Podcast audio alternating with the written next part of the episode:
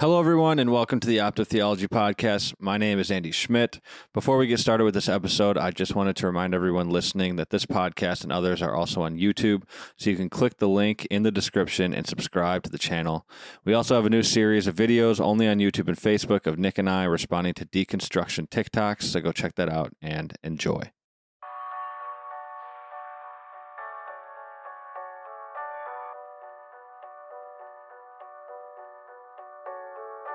Hello, everyone, and welcome to the Optive Theology Podcast. My name is Andy Schmidt, and I'm here with Pastor Nick, and Hey, we're back with uh, part two of this what is deconstruction as it applies to faith in jesus?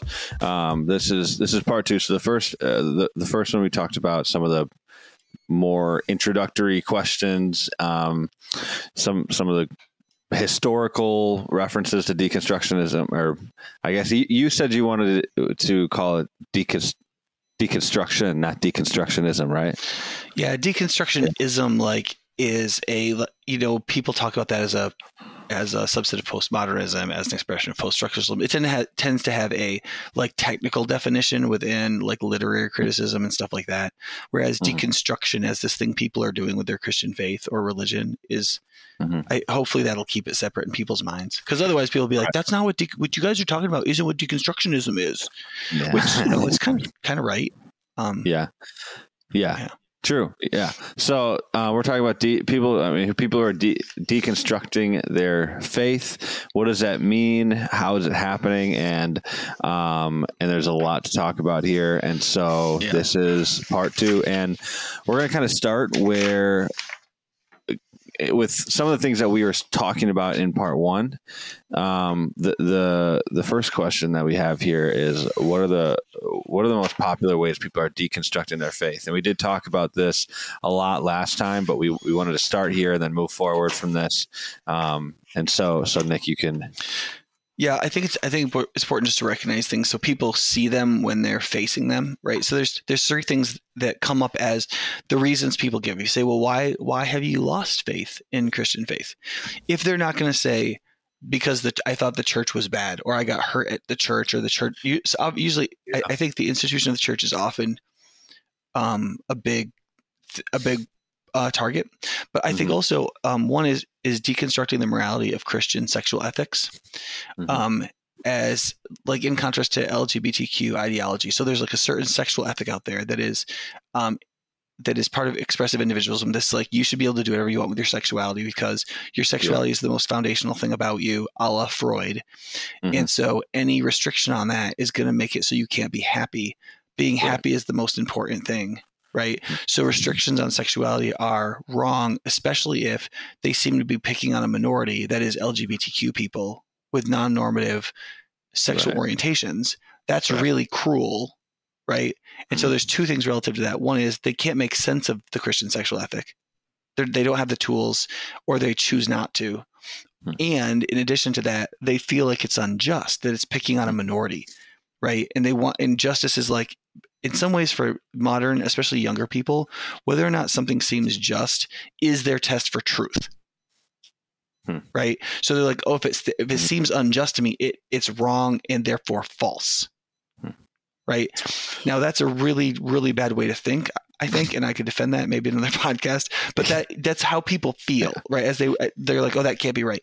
And so that Yeah. happens with the sexual ethics. So so that's one of the reasons why you see in more secularistic progressive ideology when they're pushing on people's faith this is where they start this is why lgbtq plus stuff is way out of proportion to the percentage of the population and why Oh, it's yeah. so central to the ideology of um, irrelig- irreligious people because Yeah. it holds this this like marker as like the the fulcrum lever point for everything related to ethics especially in sexuality does that make sense Yeah. Yeah. So, and I've, I've, I've just seen this dozens and dozens and dozens of times. The thing that starts troubling students and the thing that they don't want to face publicly, the last thing that they want to face publicly, like at school or at college or something like that, is Mhm. to say they believe that there are constraints on sexuality Mm-hmm. and that those are ethically for all people, Yeah. right? Um, because they're going to come up against this and they're going to take it right in the teeth by their college, their peers, their whatever, because of it. It's terrifying. So the, the second one is contrasting Christian spirituality, usually the worst forms of it you can imagine, with what is what are the current psychological theories of healing and self-help. Mhm. Right. So there's going to be memes and influencers and psychologists and stuff, and they're going to put out all these like ideas of like what is psychologically healthy, Mhm. and then they'll contrast that with some of the some of the worst examples of Christian spirituality. But sometimes they are real examples of Christian spirituality, just misunderstood. yeah. Right. And I've seen Right. that on the very popular level of like people just kind of like sneering at the Christian faith to Mhm. people with PhDs who have really sophisticated versions of this, who Mhm. think that Christianity is going to lead people to worse psychological health rather than better. Yeah. Even though people Yeah. who go to church uh, once a week or more, Yeah. on the whole, have better psychological health in virtually every way you can measure. Yeah. Yeah, and, and and then you do have a new one written down here. I don't think you had this last time. in Yeah. The integration of science and faith. Yeah, I think for a lot of people, that's that is also the case. People want to think of themselves as scientific, rational, modern people, and they Mhm. either assume there's a huge problem between faith and science, um, partly because you know literature takes years to catch up with rumor. So there's a lot of great books out there now about how there isn't really a, a divide between faith and science, Mhm. but there are versions of faith and science that really do feel like they're opposed. The main one being whether or not evolutionary theory is the sufficient explanation for Mhm. all of life, and whether Christianity or faith uh, can include it. I think Yeah. that that's the question I think really stumbles a lot of people because evolutionary theory is ubiquitous now. Like it used to be that like you know you could question it and people were like, well, uh, you know, like yeah, there's some evolution, maybe there maybe there's some limits. Um, it's gotten more of a hegemony now where like it is the thing, it is the secular Yeah. religion of origins, and Mhm. so um yeah it's a it's kind of a thing so like you can't you can't say well i'm not sure even now or you're just a stupid idiot. And i Right. saw that with my like my oldest daughter when she went on campus she took anthropology her first year as a intro class. And she hmm. just talked about and, and my daughter was actually sympathetic to the secular professor here because her faith is e- either not happening right now or whatever but she was but the guy just was like completely she, she was like i could tell he she was, she was like dad i could tell he was doing apologetics. Like with my background in the church like when hmm. i was taught like how to defend my faith a good Yeah. bit of my anthropology lectures were him doing anthropology apologetics for evolution specifically uh-huh. attacking churches and talking about stupid christians that didn't know anything and that was a good Yeah. part of her freshman anthropology class and so it's fed into by the professorial class but it's also Yeah. just part of like youtube and like yeah. stuff like that Yeah. about why religious people are idiots and why you're an idiot if you are one. Yeah. Yeah, those would be considered the main the three main ways that people are that I guess the three main the gateway drugs into deconstructing your faith. Yeah, if you ask them what's the mental structure, like why what did why did you give up on it? What was the thing you couldn't sort out? Mm-hmm. If they don't say the church was a bad place, they'll usually say one of those three. yeah. And Oh, I yeah. say that I say that because as believers, we need to have then exceptionally or disproportionately good answers to those sets of questions. Yeah. right? Yeah. Not not necessarily because these are great objections, but Mhm. because like ministering means meeting people where they're at and helping with them with the questions they have, even if you don't think they're great questions. They're the questions those people have. It's like me deciding in counseling sessions what we're going to talk about. Well, no, I got to start with what they want to talk about, you know? Well, uh, one thing I was talking to somebody about yesterday was that it seems like Christian, I was talking about Christian media companies, but I think mm-hmm. this could be said for churches and just Christian groups in general and d- different denominations. I think what has happened instead of them really trying to answer these questions or have conversations about these things, a lot of them have just created their own little echo chamber where everybody agree, agrees with each other on the Christian doctrine that they believe in, and then they just bash people who think that in any like anybody who questions their faith because of uh, sexual because of like the LGBTQ ideology or because of science and faith, they don't really ever answer the questions that surround those things Mhm. a lot of Christians end up just being like, the earth was created in six days, and on the seventh day, God rested, and that's just how it is. And the Bible says it. And it's like, I mean, I agree with that, but I you also want to know why, and you want to have enough understanding I guess I guess what I'm trying to say is I think a lot of Christians have just isolated themselves from these questions rather than actually tried to answer them over the past 50 or 60 years. And I think it's led to a lot of people my age walking away from their faith because the Christians kind of cow, cow, were cowards and ran away from the problems. I don't know if you yeah, you've seen this. I think that that's There- partially been some true. Who, who have attacked them too, like have Yeah. attacked the problems. Yeah, I, yeah, I don't know how the Lord would judge that because I think on some level that's true. On another level, just do being a Christian and trying to live a life of love and obedience to the Lord each day is has enough trouble of its own, Yeah, right? And people normally absorb answers to big questions in their culture.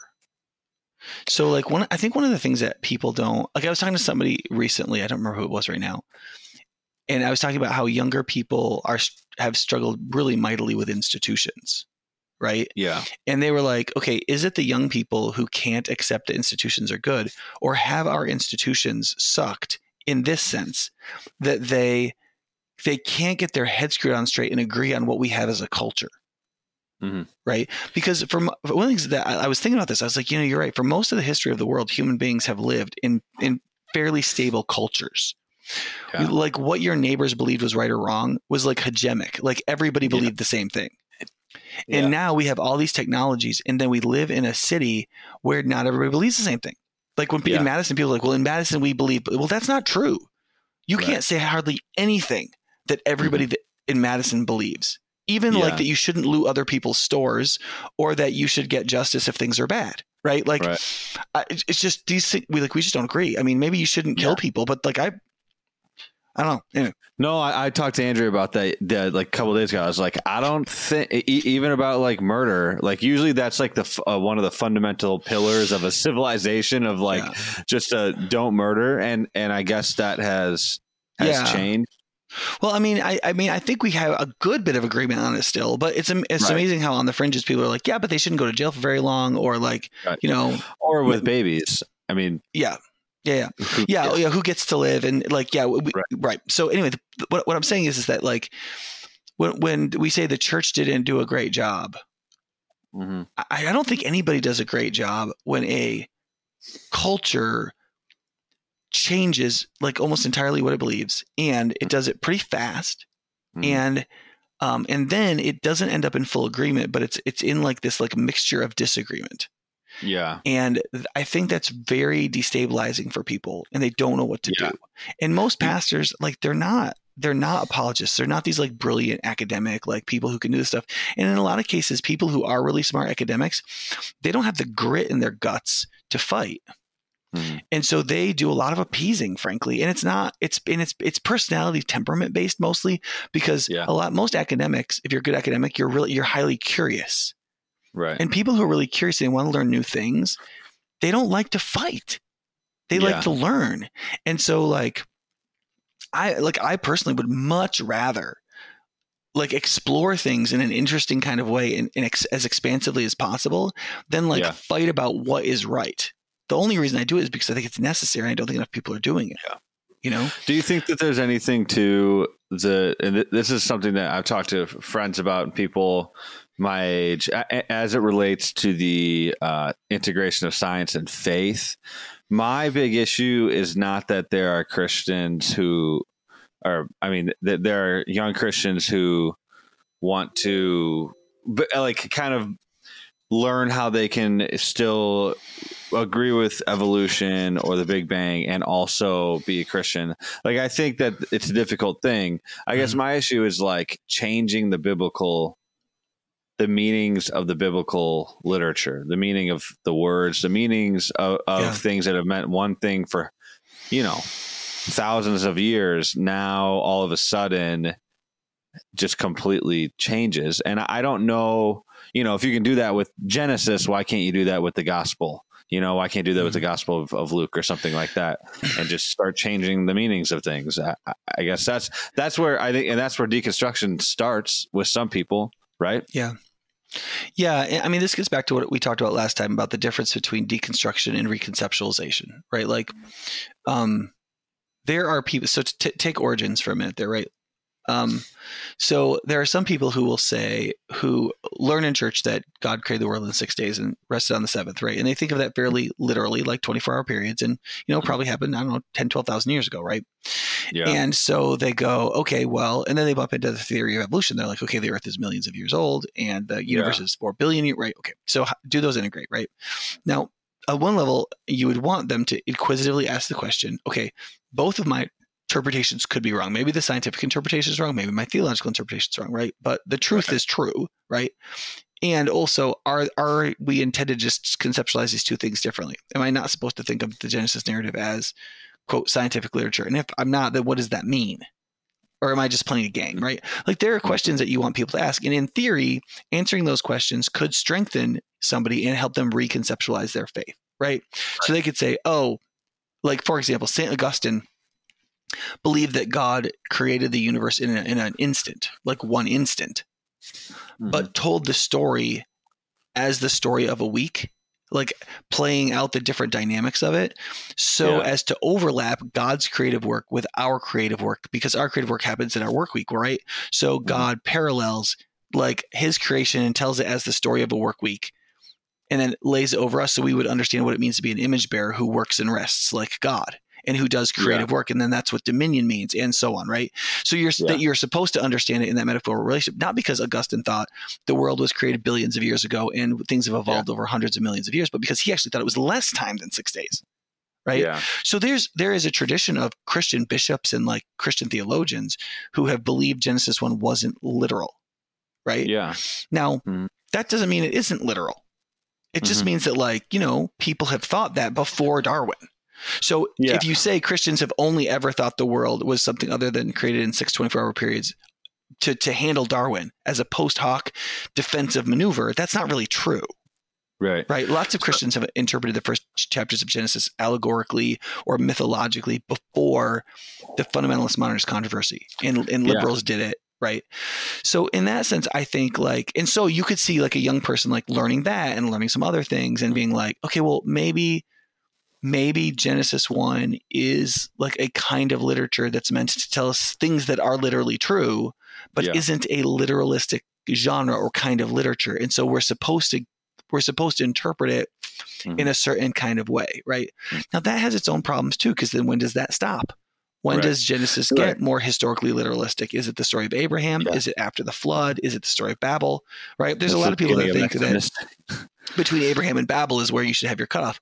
But the but the signal in the text itself is kind of weak, right? Like Genesis doesn't yeah. seem to signal that, right? Yeah. Other than that, there's this like this generation section, this what's called the toledot or the generation section, mm-hmm. that they think it splits up that way, right? I mean, I don't really know. Interesting.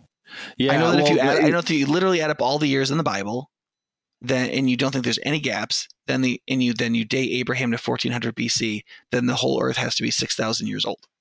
Yeah, or less than 6,000 years old, right? Right. And I mean, there's cave paintings in France that are supposed to be at least 27,000 years old, made by humans.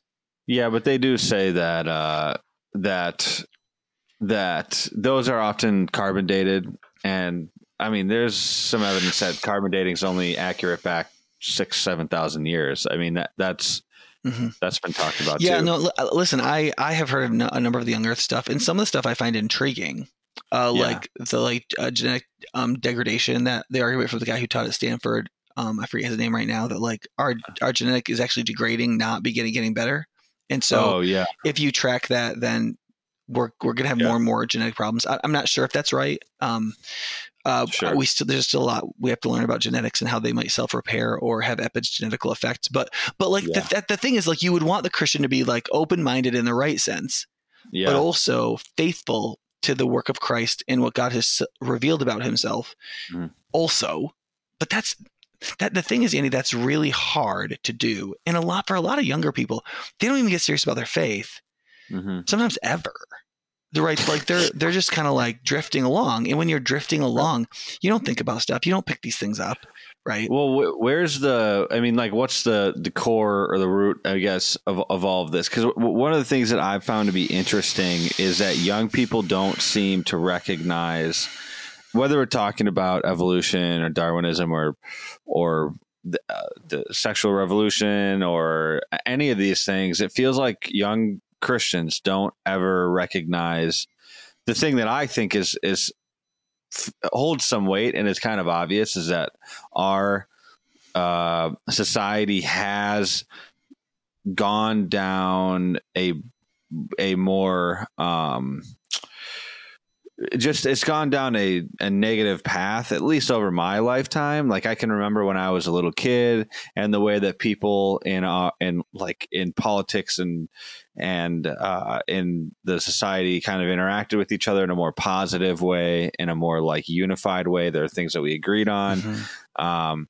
and then now you know t- 20 years later 15 years later whatever i i I see how like all of those things that I grew up with, where Democrats and Republicans could get along and things like that, have mm-hmm. completely mm-hmm. been destroyed. I guess my question is like, at what point do you stop mixing a society's ideas about life and humanity in with the Bible? Like, when has a society gone too far? You know, does that make sense? Like, for me, there's a lot of evidence. It's like we read that book, The Rise and Triumph of the Modern Self Mm-hmm. That seemed to me like to be a bunch of evidence that we are going in the wrong direction as far as how we think about human beings and how we think about philosophy and, and political theory and things like that. And mm-hmm. yet there's a lot of Christians who are still just trying to cram that in to their Christianity. And I, I, that, mm-hmm. I guess like, where do you when do you stop at what point do you have to say okay we can't do this anymore as a christian church or we're going to lose everything that we that we once thought was true. We're going to lose the whole gospel. We're going to lose it all. Yeah. Yeah, I mean, I think that every I I don't know that you can go you can have an either or when it comes to being a reformer or being an integrationist. Like so right, hmm. so there's there's a strong Christian impulse towards integrationism where like you have to find touchstones in your culture and the people you're talking to and saying, okay, Christian faith integrates with this. So Acts 17 is sort yeah. of the historic example of Paul on Mars Hill in um, in Athens arguing with the philosophers and like finding touchstones between what they believed and what was true yeah. in the gospel. But at yeah. some point he says, God you know, sent his son and raised him from the dead. And at that point, a lot of the sophisticated people said this guy is a seed picker, meaning he doesn't understand philosophy. He doesn't really understand like how everything goes together. He's got like one idea and he's like a chicken, like walking along, picking up a seed there, picking up a seed right. there, picking up a seed there. Like if you don't believe what the world believes, at some point that's what they're going to think about you that you're a seed picker. That like, yeah. you know, you're agreeing with them on certain things, but not really. You don't really buy into the whole worldview, and that's because that's true. We don't buy into the whole I mean, worldview, but that's because we think they're seed pickers. That they're yeah. going through all these like sort of humanistic ideas and secularistic and well ideas, and they're like they're most the thing is most people are seed pickers. That's that that idea isn't contrast is contrasted with like a philosopher who loves wisdom and understands is trying to understand everything and how it integrates. Yeah. You know, most people Dude, just ha- don't have anything like the capacity to be a philosopher. That's one of my favorite parts, sections of Acts uh, when he's in Athens, because I think I think it teaches. I mean, yeah, maybe they called him a seed picker, but I I felt like Paul was doing pretty good um, in his in his apologetics or his arguments against the philosophers and kind of integrating what they thought. That was one of the the reasons why one of the passages that I looked at when thinking about the uh, what I want optive to be is is that like yeah. like I think that that I, I like that yeah. one a lot. Yeah, and you can see like in another Greek city like Corinth when he writes to the Corinthians in chapter 9 he says he becomes all things to all people so by any means possible he might save some. Yeah. So he's always trying to make connections with people, right? But yeah. at the same time in the first couple of chapters of First Corinthians he's like listen what we preach the secular mind can't even understand. Right? The worldly man can't even comprehend it because it's spiritually discerned. And there has to be a work of the spirit by which they actually comprehend its validity, right? That is that is what he's saying is he's saying there's an intuitive process in which somebody realizes that the whole shape of what they believe about the universe has to mm-hmm. flip. Right. And to do that, it's it's more than just like a few reasonings. Like you have to you have to experience something right. emotionally and mentally this like wait this whole thing has to flip and he's like that that is a mysterious thing that i believe happens by the holy spirit himself but that doesn't mean you don't go into the areopagus and argue with people and try yeah. to help them see you know and listen But part of it is like I I I do find secular knowledge often really enlightening hmm. especially when people are being honest and using the scientific method. Like there's a lot of stuff we learn from mm people who don't believe in Jesus at all because they are doing things that are acquiring knowledge. Yeah. And so there are always touch points, right? But like when yeah. those touch points are their mythologies and mm their superstructures of like replacement belief which like yeah. I would put LGBTQ ideology in there. I would put certain forms of uh, of medicalized psychological views in there. Well, um, one example that that you and I have talked about, it's I started reading this book called Atlas Shrugged by Ayn Rand, mm-hmm. and it's like one of the most popular books in American history. It's one of the most sold books in, in the Among world. libertarians, and, at least, yeah, yeah. And I, I started reading it, and I was like, "This is the most amazing book I've ever read in my life. Like the and so she she's a proponent of objectivism and she's a libertarian and she like mm-hmm. hates the government and she writes this story. And, and I'm not totally done with it because it's a huge book, but I so quickly started to grasp on to what she was saying and mm-hmm. think of this as like a like this this is a biblical like these things align with the bible. And come to find out you know, you told me not. she's well. Some of them don't, and yeah. she was a super immoral person who was like having yeah. affairs, and like that's where all this stuff was yeah. coming from. And and and I'm like, okay, what the crap? Because I, I totally bought into it, and I can see how somebody can get into w- whether it's some of these psychological things or the or the sexual ethics stuff, and you and you listen to it, and you're so prone to being like th- this has to be true. Like like objectivism has to be true. You know what I mean? And mm-hmm. in some ways, it is. And it makes a lot, of, ways, it makes a lot of it, sense, especially when right. it's contrasted with certain things. So yeah. if I remember right, Rand came from the Soviet bloc. She like was born in one of the communist countries that was like wreathed in lies and okay. and in completely unworkable government. And so like she saw yeah. that and she had right. that insight. She's like, this is terrible. But her objectivism went so far as to be so individualistic that you could treat anybody however you wanted. There were no such thing right. as like like marriage, or like commitments that transcended yeah. you. Right? right? And so yeah, I mean it's it's it, it, I mean in some ways she was a seed picker. Like she got a hold yeah. of one idea and drove it as far as it could go, which was interesting Right. But like you become a really shallow person if you're like, oh, right. oh yeah, that's the whole that's the answer. And which is cynical. what I think what happened to her. Right. She was so cynical. I mean, the book is really cynical in a lot of ways. Um, it looks at like it looks at greed as a virtue. It says that greed is like the greatest virtue, and that's what kind of drives the economy. And while in some ways that that it's not a virtue, it, but it does help drive a capitalistic economy for sure. Mm-hmm. But you would say self interest does, I uh, yeah, self self interest. You can have interests as a yeah. self that aren't harmful to other people, like yeah. feeding your family, for example, right? And yeah. that's that's one of the reasons why I'd never encourage people to read Rand because um, Smith is better. Like we're just reading Adam Smith on how economies function and what they mean. Like I don't think that Rand is any better than Smith. I think that she's more reactive to the Soviet questions that were happening in the 50s hmm. through the 80s in a major part of her adult life. And I think Atlas Shrugged was an attempt to push back on the socialistic impulse. Right. Yeah. So if you if you take Atlas Shrugged or other writings of hers as a pushback on mm-hmm. European socialism, both Western and Eastern European socialism during mm-hmm. the 50s to the 90s, let's say, then I think, hey, that's a great tool. And she's right about that. Yeah. But I also I also think that the world that she wants to create, in which everybody only has individualistic relationships with each other, is inhuman and definitely not Christian. Yeah, totally. Totally, you know? yeah, and you could feel it. And I think the reason why she's more attractive to read uh, is because she does it as a story. I, I, well, like you can say like "f you" to the socialists, and then you can be an egoist, right? right? And so, like, you don't so you can like do drugs and have sex with whoever you want and all that crap which is i mean that's yeah. what aldous huxley said the 60 like he's like listen or not yeah it was aldous yeah he's like listen the reason we love the 60s and all this kind of crap and atlas shrugged would fall in that is it told us we could have sex with who we wanted to take whatever drugs we wanted yeah right? We we could just be, do what we wanted for ourselves.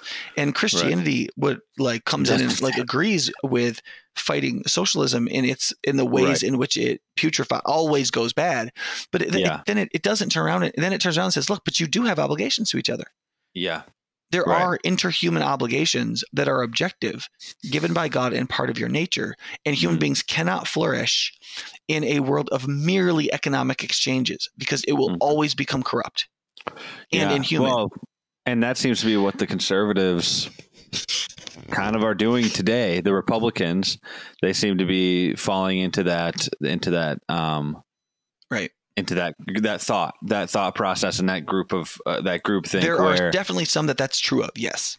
yeah Yeah. I, I Yeah. it to be a lot more now but yeah uh, so I we- think yeah we younger. I think there are some younger ones that are like if you're younger and you are falling into that and you're not a conservative Christian, I think that's a very tempting way to look at it because Yeah. it's simple.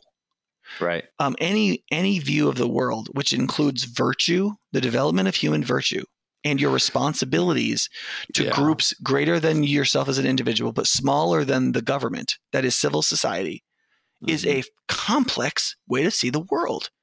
And Yeah. people don't want to accept that. And see, the thing is, we used to inculcate it in people Yeah. who didn't want to think that complexly by having a unified culture where people just absorbed it. You didn't have to be that smart and you didn't have to care that much because you absorbed a lot of these values just by living in the culture. But the Yeah. culture is in chaos. What we have now Right. is what I think was it Trueman who he called it an anti-culture. We don't have Yeah. a culture, we have an anti-culture. Yeah. Right, something that tears down the development of cultures rather than has one. And so now we don't. Have, there's no way for people to absorb a view of virtue and civil society Yeah. and so on. So they're not absorbing it, but they're certainly not learning it because almost nobody ever did learn it. yeah And so what you have is chaos, and that's Right. producing chaos on the on the federal level in government. It's producing it in the in the civil society level in families, churches, voluntary organizations, also on the economic level, and profoundly on the individual level. Individuals, because they're meant to be in these connected communities of shared loving yeah and responsibility, they're doing much worse as individuals. That's how you get the loneliness epidemics and right rises in anxiety and all that kind of stuff too. Well, this leads into the next question about uh, if some people are just totally bewildered and overwhelmed by all that they are hearing and and Mhm. seeing. I, I think that yeah, I think maybe there's a lot of there is a group of people or a lot of Christians maybe that are recognizing all of a lot of these things that we're talking about as it relates to deconstruction, and and yet. Um, I mean, you, one of the things that we talked about, and we're going to do a, an interview with Carl Trueman, um, and in that interview, we in his book, "The Rise and Triumph of the Modern Self," he just talks about all the problems, and then he doesn't, and then and then the book kind of just ends, and uh, he Yeah. doesn't give uh, a real solution. To, and, and I think that's probably where a lot of Christians are at right now. Like maybe we're really good at recognizing some of these problems, but when it comes to finding a solution, it's really, really, really confusing. And uh, and so we're going to ask him about you know what does he think the solution to this problem is. But I guess that that's the question here too. When everything's being deconstructed uh, in these in these younger generations, how are you what are you even supposed to do about that? How how, are you supposed to? I mean, it, it is Yeah. overwhelming to think about. Yeah, I mean, I think Trueman was trying to be a scholar rather than a doctor in that book, and I, I did find the book much less satisfying because of it. Because I read a lot of that analysis before.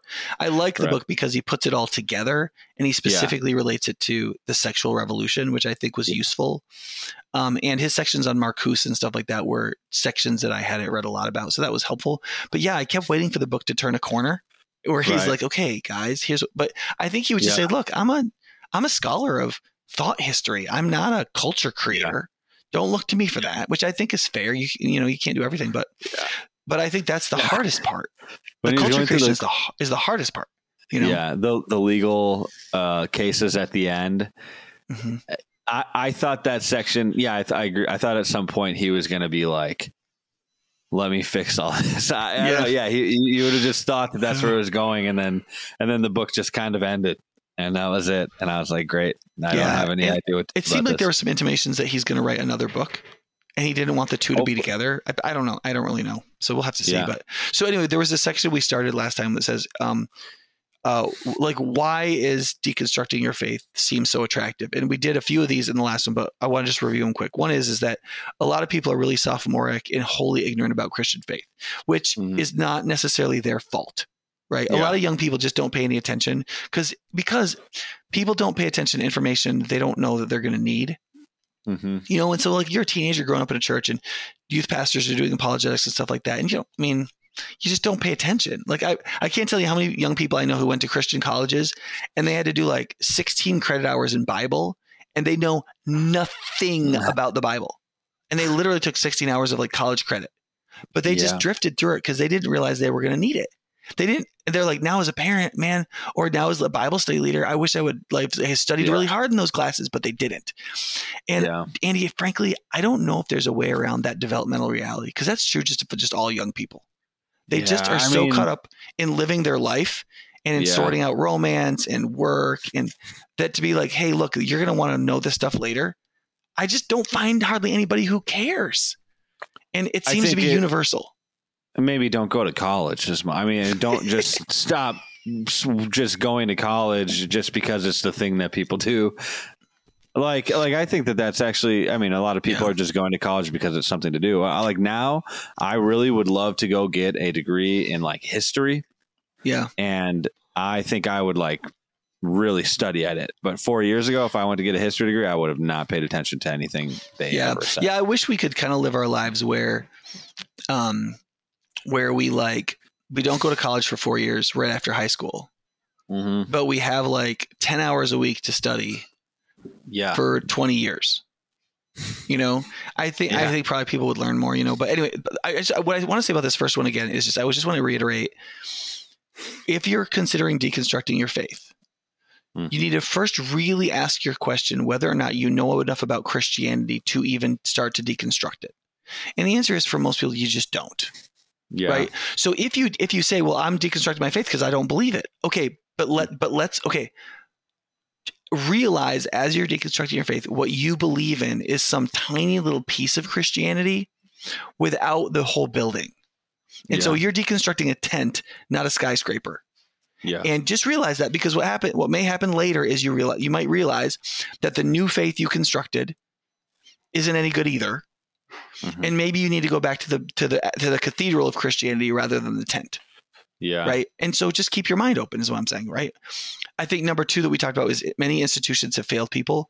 I think that that's really true. And that's not just the church right? I think lots of institutions have failed people. And when that happens we tend to look to the institutions that haven't totally failed us to do what they do and what the institutions that failed us were supposed to do.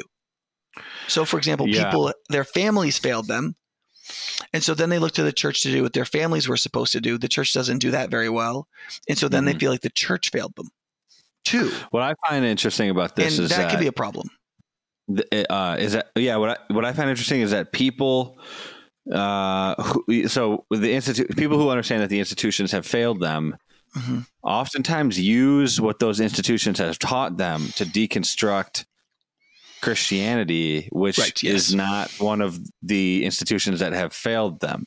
So, for instance, Mm-hmm. like whatever the public school system or something maybe that's failed you and you're Right. frustrated with it and so you, you but because it's the only thing you know you use those tools to deconstruct not christianity and just everything else in, in front of you until you have nothing left and i, I just i've always Right. found, found that to be weird instead of throwing it all away which i understand why they don't throw it all away and why Yeah. people don't throw it away why i haven't thrown everything away i taught in, was taught in public schools because if i don't have something to have some sort of framework of of my existence, that's going to be a really dark place to be in. So I Mhm. understand why they don't do that, but it is pretty uh, ironic, and Yeah. I think that a lot of this is just a a problem of of your intellectual or scope. When you don't understand a lot of things and you hear that Christianity is anti LGBTQ and or you hear that the Bible is is not for uh, you know transgenderism or something like that, and Mhm. you can look at that and think that that small thing is the entirety of the Bible, and that's what makes up the entirety of all Christian faith. But I think, and, and what a lot of young people do is they, at 20 years old, will take that, and that's what they'll, they'll con- deconstruct or or construct uh, construct their new view of Christianity off of. Mm-hmm. Whereas I think a lot of people should just wait like five to 10 years, allow their intellectual scope to widen and to understand that that's just one small piece of a much larger puzzle. And once you understand the entire thing, maybe maybe you won't be so prone to deconstructing your entire faith. Yeah. And I think that that seems to be the problem. Yeah, I think that there's a lot to that. I think it's tough for people because, you know, there's some point where you have to say, this thing is too wonderful for me. It's like it's too big. And you know mm-hmm. like like there's areas of knowledge that i just don't know as much as i would like to know about them the world is so full of knowledge that any human being at any point now can know less than maybe 2% of all the knowledge there is yeah which leaves you so profoundly ignorant as you move through the world and and so Yeah. like on one level like everybody has to say that question is just too big for me right? Yeah. But at the same time everybody has to make a personal decision as to what they're going to believe in. And that's that's just a terrible place to be in right? And so i think that you're right that like on one level you want people to like s- like consider not judging christianity and let it judge you so Yeah. that you can grow from it Mhm. um, but I also see that people are like, yeah, but I'm trying to find the truth. And if I just believe this, but then, well, how good are you at finding the truth? Right. But then right if you don't actually seek the truth, you just seek something that works. Are you really committed to the truth? Are you living in good conscience, which Christianity demands you do? So, like, yeah, I understand. I mean, I understand that, but I, th- I think to just start with like, hey, some institutions have failed us, yeah and then we turn and we want other institutions to do what the other what the institutions that failed us were supposed to do. So I think public school is a good example of this. Public school, school shouldn't be teaching progressive ideology that is anti-Christian. They should be Mhm. teaching either neutral ideology for Yeah. a diverse society, or they should be teaching the truth, right? Because they've Right. strayed from teaching certain truths. Now Yeah. the church has to do more and teach all Yeah. those truths that the schooling is supposed to do, right? in less time in less time. But mean, meanwhile, the family is failing too. So Yeah. the church is supposed to be a pseudo family and do that as well, right? right And then as other institutions fail, like government, right, and caring for the mm-hmm. poor. Well, what it does terribly, the church, like people are like, well, the government cares for the poor, the church does care for the poor. Okay, there's a lot of holes in government care for the poor because Yeah. the government isn't very good at administrating it. So the church really does step in and do a lot of this stuff, right? We're gonna Mhm. we'll give away 700 turkeys this Thanksgiving Yeah. because these families wouldn't have had them otherwise, right? Yeah. And so like we step in and do the stuff, and so the church is like becoming this institution that more and more is put on them. And then when the church can't do it, like, people are like, "Oh, the church failed," and you're like, "Well, the church isn't supposed to be the only institution." Any more than the head is supposed to be your only body part. It may be the queen of the institutions. It may be one of only two divinely mandated institutions, Mhm. but it's not supposed to do everything. right And, when pastors you- and churches aren't qualified to do everything, like fight Right. wars. Like, Yeah. there's part of me that thinks maybe there should be a papal army again, but like, generally speaking, I think it's a bad idea. You know? Yeah. Yeah.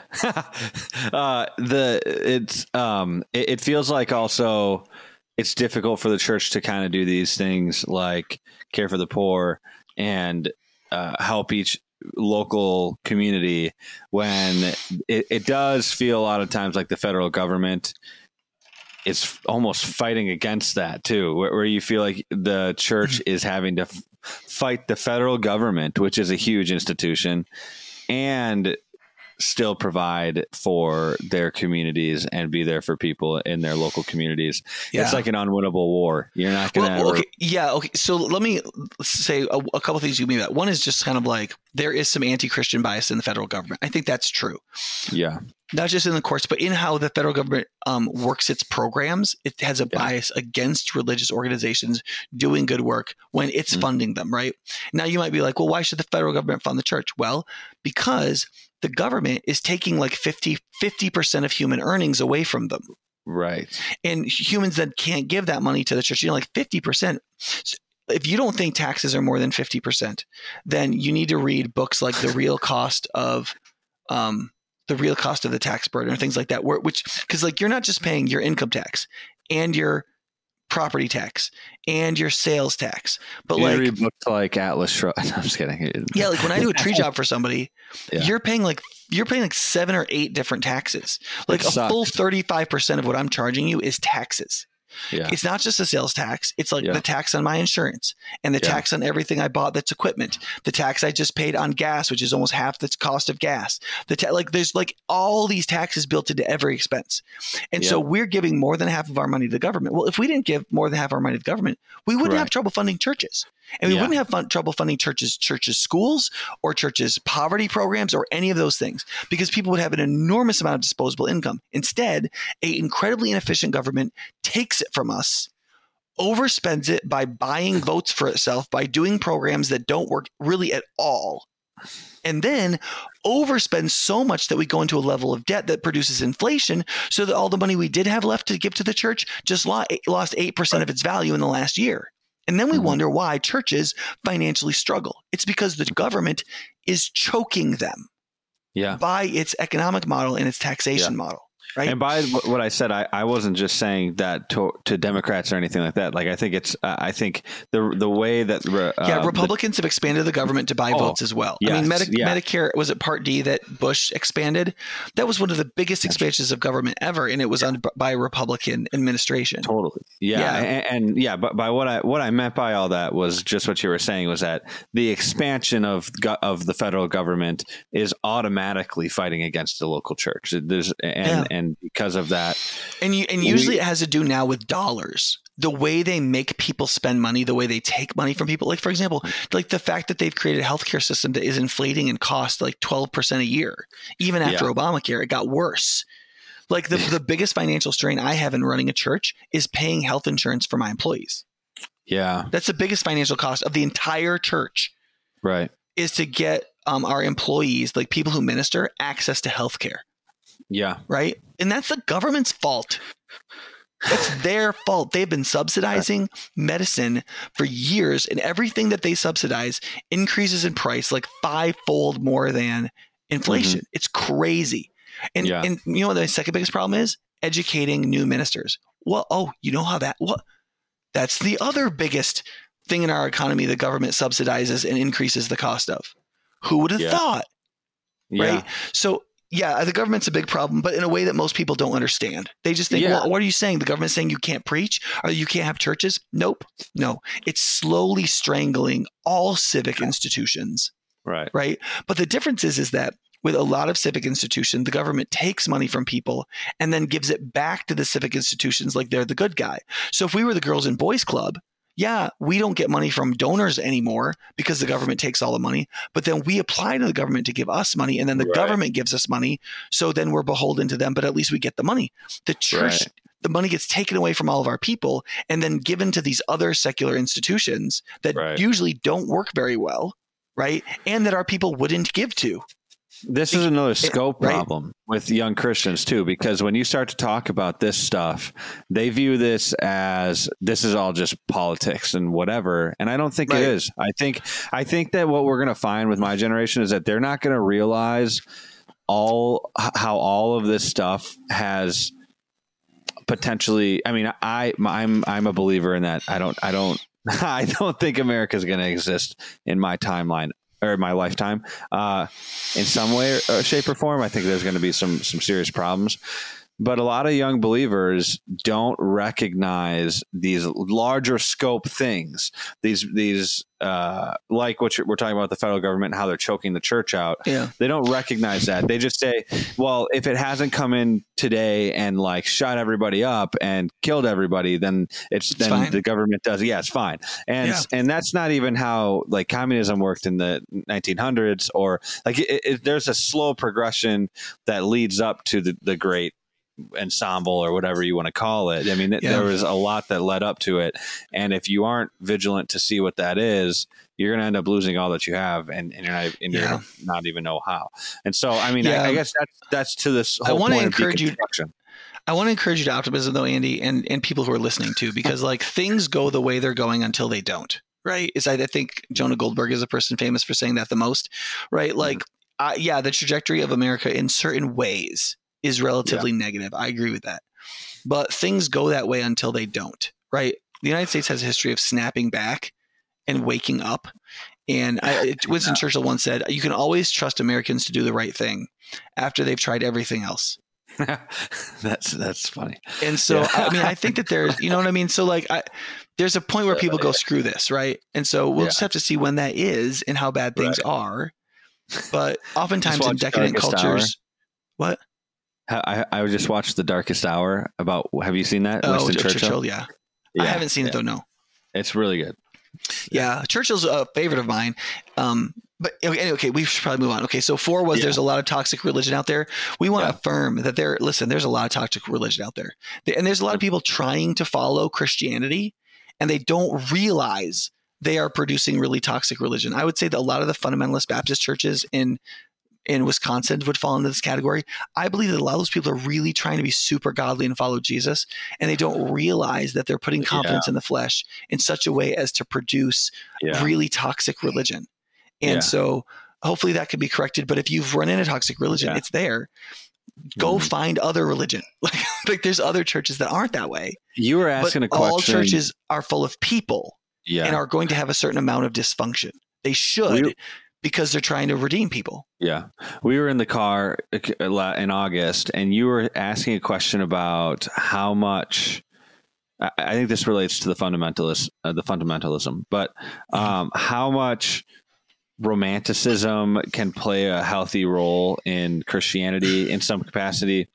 Yeah. We were talking about that and I feel like what the fundamentalists do is they they do what what I think Ayn Rand did was they completely move into total and complete objectivism, where there's no room for anything romantic. There's no room for anything uh, Mhm. like that, and that I mean, that, but you you were asking that, and I think that that relates to this, and that I think one of the ways that you're really going to push young people away from Christianity is getting rid of of romanticism completely and Yeah. and and and the Christian interaction with that because some some of the greatest all I mean my argument all the greatest art ever produced besides Kanye West was uh, produced by was produced by Christian romantics and they you know you could you all could of the best art ever. Yeah, I mean, I guess in the sense of uh, romanticism with the broadest possible definition, right? yes That, like, was there's yeah. there's more there's more in the woods than just the trees. Like being Yeah. able to see like feeling and expression. Yeah, I think that that's. I think artists I are mean- by definition in that sense romantics. That they're looking I- for what what more is there and how to depict it for the human soul. Yeah. Yeah, and I was thinking about like I was thinking of C.S. Lewis or J.R.R. Tolkien or some of the painters of the Renaissance who maybe maybe like I think of Caravaggio, but who knows if he was actually a Christian. Uh, but just some of these these guys who I think did a better job of using the romantic tactics to display Christianity. Mhm. And when you get rid of that, I think you get rid of all of the young people because uh, young people are generally more less They're cynical full of passion world. and feeling and should be. Yes, exactly. Right. And I think that that's important. And I, I, I Mhm. think that we've the church has deconstructed that. A lot of these fundamental churches have deconstructed. Yeah. And so I just want to be clear when I say there's a lot of toxic religion out there, I don't want to just pick on fundamentalists. I think there's a lot of that in fundamentalism. I think that there is a progressive church toxic religion. I think that there is an evangelical biz, big business celebrity pastor toxic religion. Yeah. I also I mean I've talked to Muslims and I I know that there is imam like like Muslim toxic religion and like Yeah. everybody who does religion does toxic religion. And Yeah. so in secularism, they do all kinds of toxicity. They just don't call it religion, right? Yeah. Like any institutionalized group of people forming around a cultural or romantic notion that has an ideological core creates a community. And some of those communities are going to be wreathed in a, some kind of toxicity Yeah. right? Hmm. And sometimes you'll leave one toxicity, like the fundamentalist, you can't, women can't wear pants toxicity, and you'll jump over into like evangelical churches, big business, like the pastor is like Yeah. a god or something toxicity, Yeah. and then you'll jump to like, well, let's like accept everything that's toxic about the culture, progressive church toxicity, Right. and Mhm. instead you have to find health. And I think for that you really need to go to Jesus Right. and how the apostles depict him and seek to find like a, a true expression of that, right? Anyway, Mm. but there's a lot of toxic religion that is leading a lot of people to move in a deconstructed direction. Yeah. So, five, I think you brought this up. People are just totally bewildered and overwhelmed by all that they're hearing. There's Yeah. just so much information out there. And most of it is by people who don't know what they're talking about. And most Mhm. people can't tell the difference between people who know what they're talking about and people who don't. You just listen to what sound sounds good. Yeah. That's that one's the the worst. I mean, even in these podcasts, even in the first one after we got done, I was like, "What the heck, man?" There's like a lot. There's a lot here, and I think especially for young people who are, I, I think generally speaking, people who are deconstructing their faith are mostly young.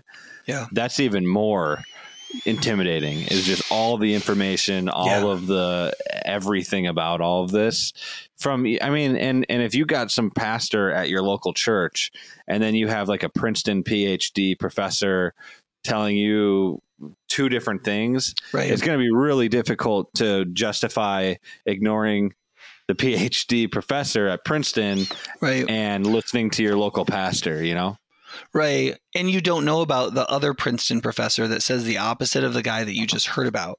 Right. So, I don't like how many people know about Timothy George, who is a Princeton professor, who is a conservative Catholic and Hmm. makes argue like almost nobody. Right. And so, or like Yeah. when we talk about civility, people are like, yeah, everybody's at each other's throats. Well, Cornel West, who's a, rel- a little bit of a radical, um, Mm-hmm. even sometimes a little bit Marxist, but also not.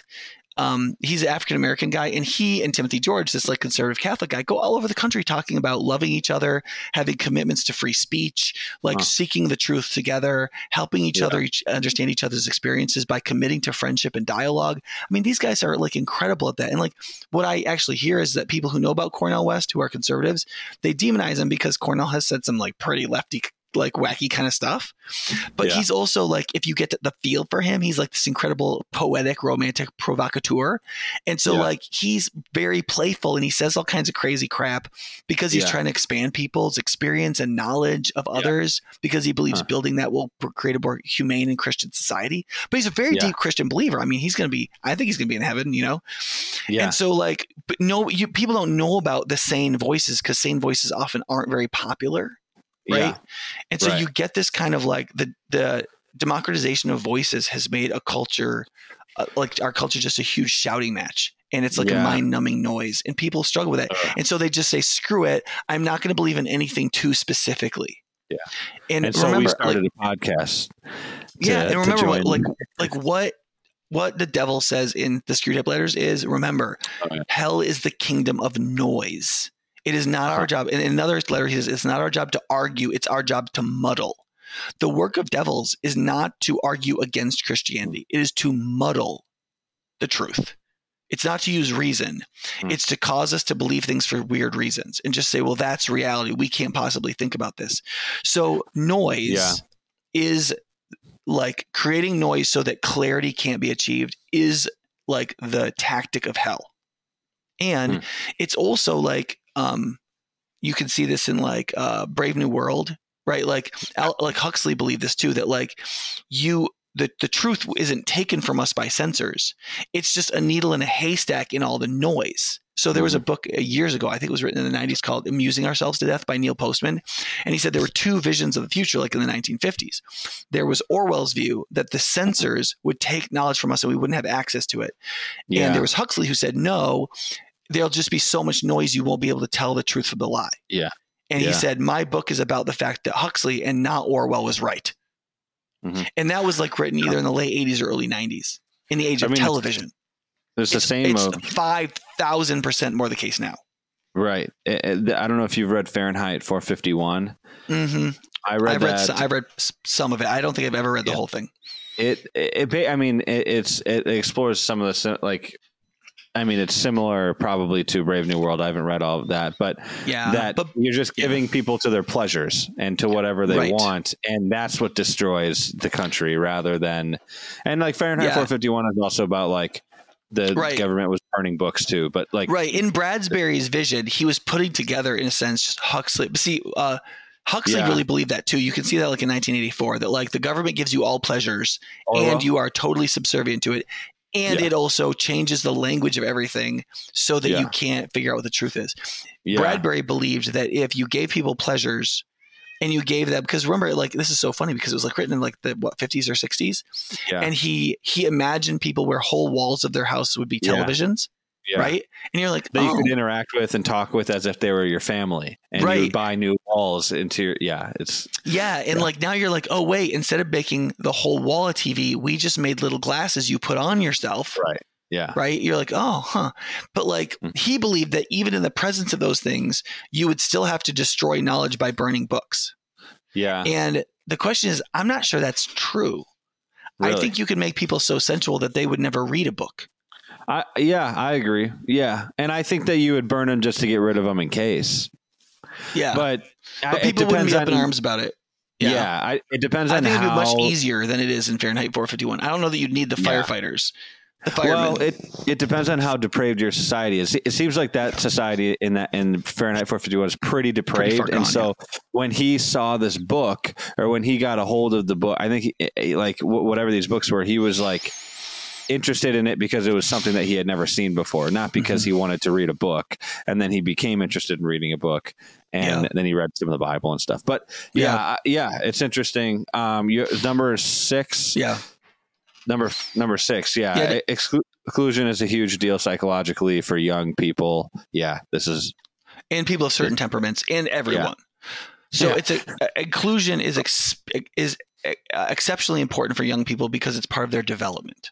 Right. Yeah. When young people start breaking away from their family through psychological differentiation, they're Yeah. asking like, "What is my tribe? Who do I belong to? Who am I accepted by? Am I good enough? Am I strong enough?"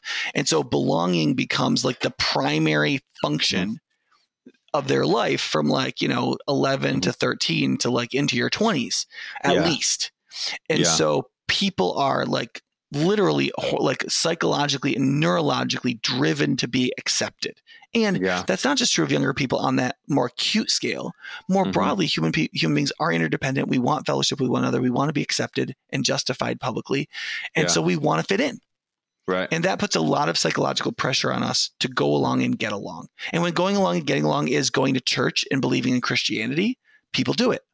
Yeah, And when going along and getting along is rejecting Christianity and not going to church, people, people do it.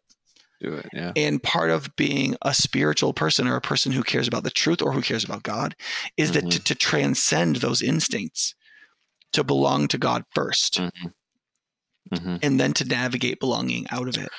But we don't want to be excluded. And to the, so that to the extent to which you believe in a Christianity that believes that psych, Christianity is psychologically healthy, that a historic Christian sexual ethic is correct, Mhm. right? And that there isn't a division between science and theology, and you hold to those things, there's a lot of cross pressure against that. yeah, And a lot of people just have a really hard time. And then if you have, on top of being young or whatever, you have a disposition or a temperament that's like high neuroticism, doesn't like to fight, isn't super disagreeable. You're just kind Mhm. of a go along, get along person. It's a, then it becomes uh, like even harder if there isn't Yeah. a sub community, which is one of the reasons why robust churches are really important. Because there's some temperaments that they just don't even know what they would even do, Mhm. isolated by believing a certain thing yeah, that isn't broadly accepted.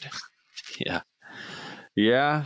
I don't know what we do about those people. That's we yeah uh, we build really robust churches of very rich community so that people can choose one community over another which is what most people are doing ev- anyway we'd like to think they're all good philosophers or theolo- want to be theologians but most Yeah. people are choosing one set of people for another set of people Do you think? uh, But I, I do find that some of these community focused churches lack in in biblical theology. Uh-huh. Pretty pretty bad. Like in ways that I have questioned whether or not they even believe the same Bible. And that's that's where Yeah. I think. I think that's where people run into. I mean, what's the threshold of of the, theological doctrine that you have to hold to? Well you have to believe that um, christ jesus died for your sins and god raised him from the dead so that you could be saved i mean there is like in some ways a very a very small portion but I think part of it is just like churches tend to excel in things that their pastors are good at temperamentally and so if you have a like an academic arguey pastor like me then you tend to have a lot of like, maybe richer theology or more specific doctrine Yeah. but if you get a Or feely more- shepherdy like yeah. pastor, you just get a more feely shepherdy kind of church. I mean, it's, it's yeah. that's one of the reasons why multi-staff churches in which you hire staff pastors with different abilities Mhm. can make for a more robust and more complete Hmm. group. I think yeah. you know. Yeah. Okay. Let's let's move to. Do, do we want to do? Se- I mean, we talked a lot about seven. Should we yeah, seven eight? arguments for deconstruction are rooted in expressive individualism. So if you've already taken on expressive individualism as your the way you see the world, then deconstructionism will make more sense to you, Yeah. right? And so sometimes you be, you believe in expressive individualism because it's just everywhere and you've just absorbed it. You don't even realize it. And so in your mind, that is the baseline for reality. And then you hear about Christianity and you hear about like deconstruction. You're like, oh, well, deconstruction is obviously right. Right. When you don't realize that you have a baseline that could be wrong. Which is, I mean, in one way, it's it's helpful because when I see somebody who was totally in expressive individualism, totally part of that, and now they're a really solid faith and have a solid faith and have really given up a lot of those belief systems, it makes me believe that their faith was was really genuine and that their their their conversion to Christianity was really genuine. Uh, rather than there is a lot of young Christians who just bring that into Christianity with them and they don't leave Yeah. anything. And and so Yeah, and it, I, the way I want to counsel people is like you know you those people are people a people to be loved, right? Like we yeah, like you. And so one of the things I do with younger people like that is in every conversation where we might, I might not use the words expressive individualism, but in every conversation I'm contrasting yeah, Jesus the Christ and his view of what it means to be a human being with the expressive individualist view of what and like so that they can feel that decision and contrast in every decision that they make. Because Yeah. ultimately they have to absorb Jesus Christ and who he is and how he acts and how he thinks and what he's like.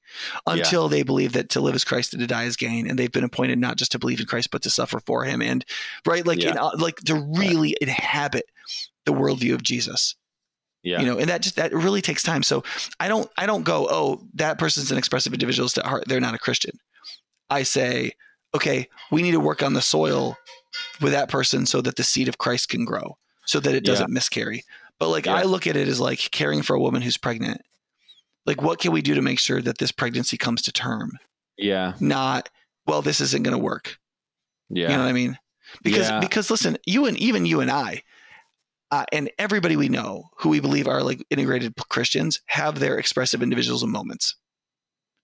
And there's It's- an argument to be made sin, that it's right? Yeah, it's well, not all of express. Yes, absolutely. I've been realizing that more and more, but also not all of what was in expressive individualism is totally completely wrong, right? Like yes, there's some good parts to expressing your sexuality when you're married to the person of the opposite sex, and you do it Yeah. in a healthy way.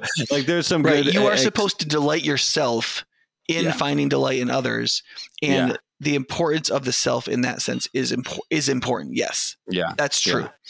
But it, remember, it, it's not individuality that we're talking about. It's individualism, which is the the individual is ascendant over other things that it should be integrated into.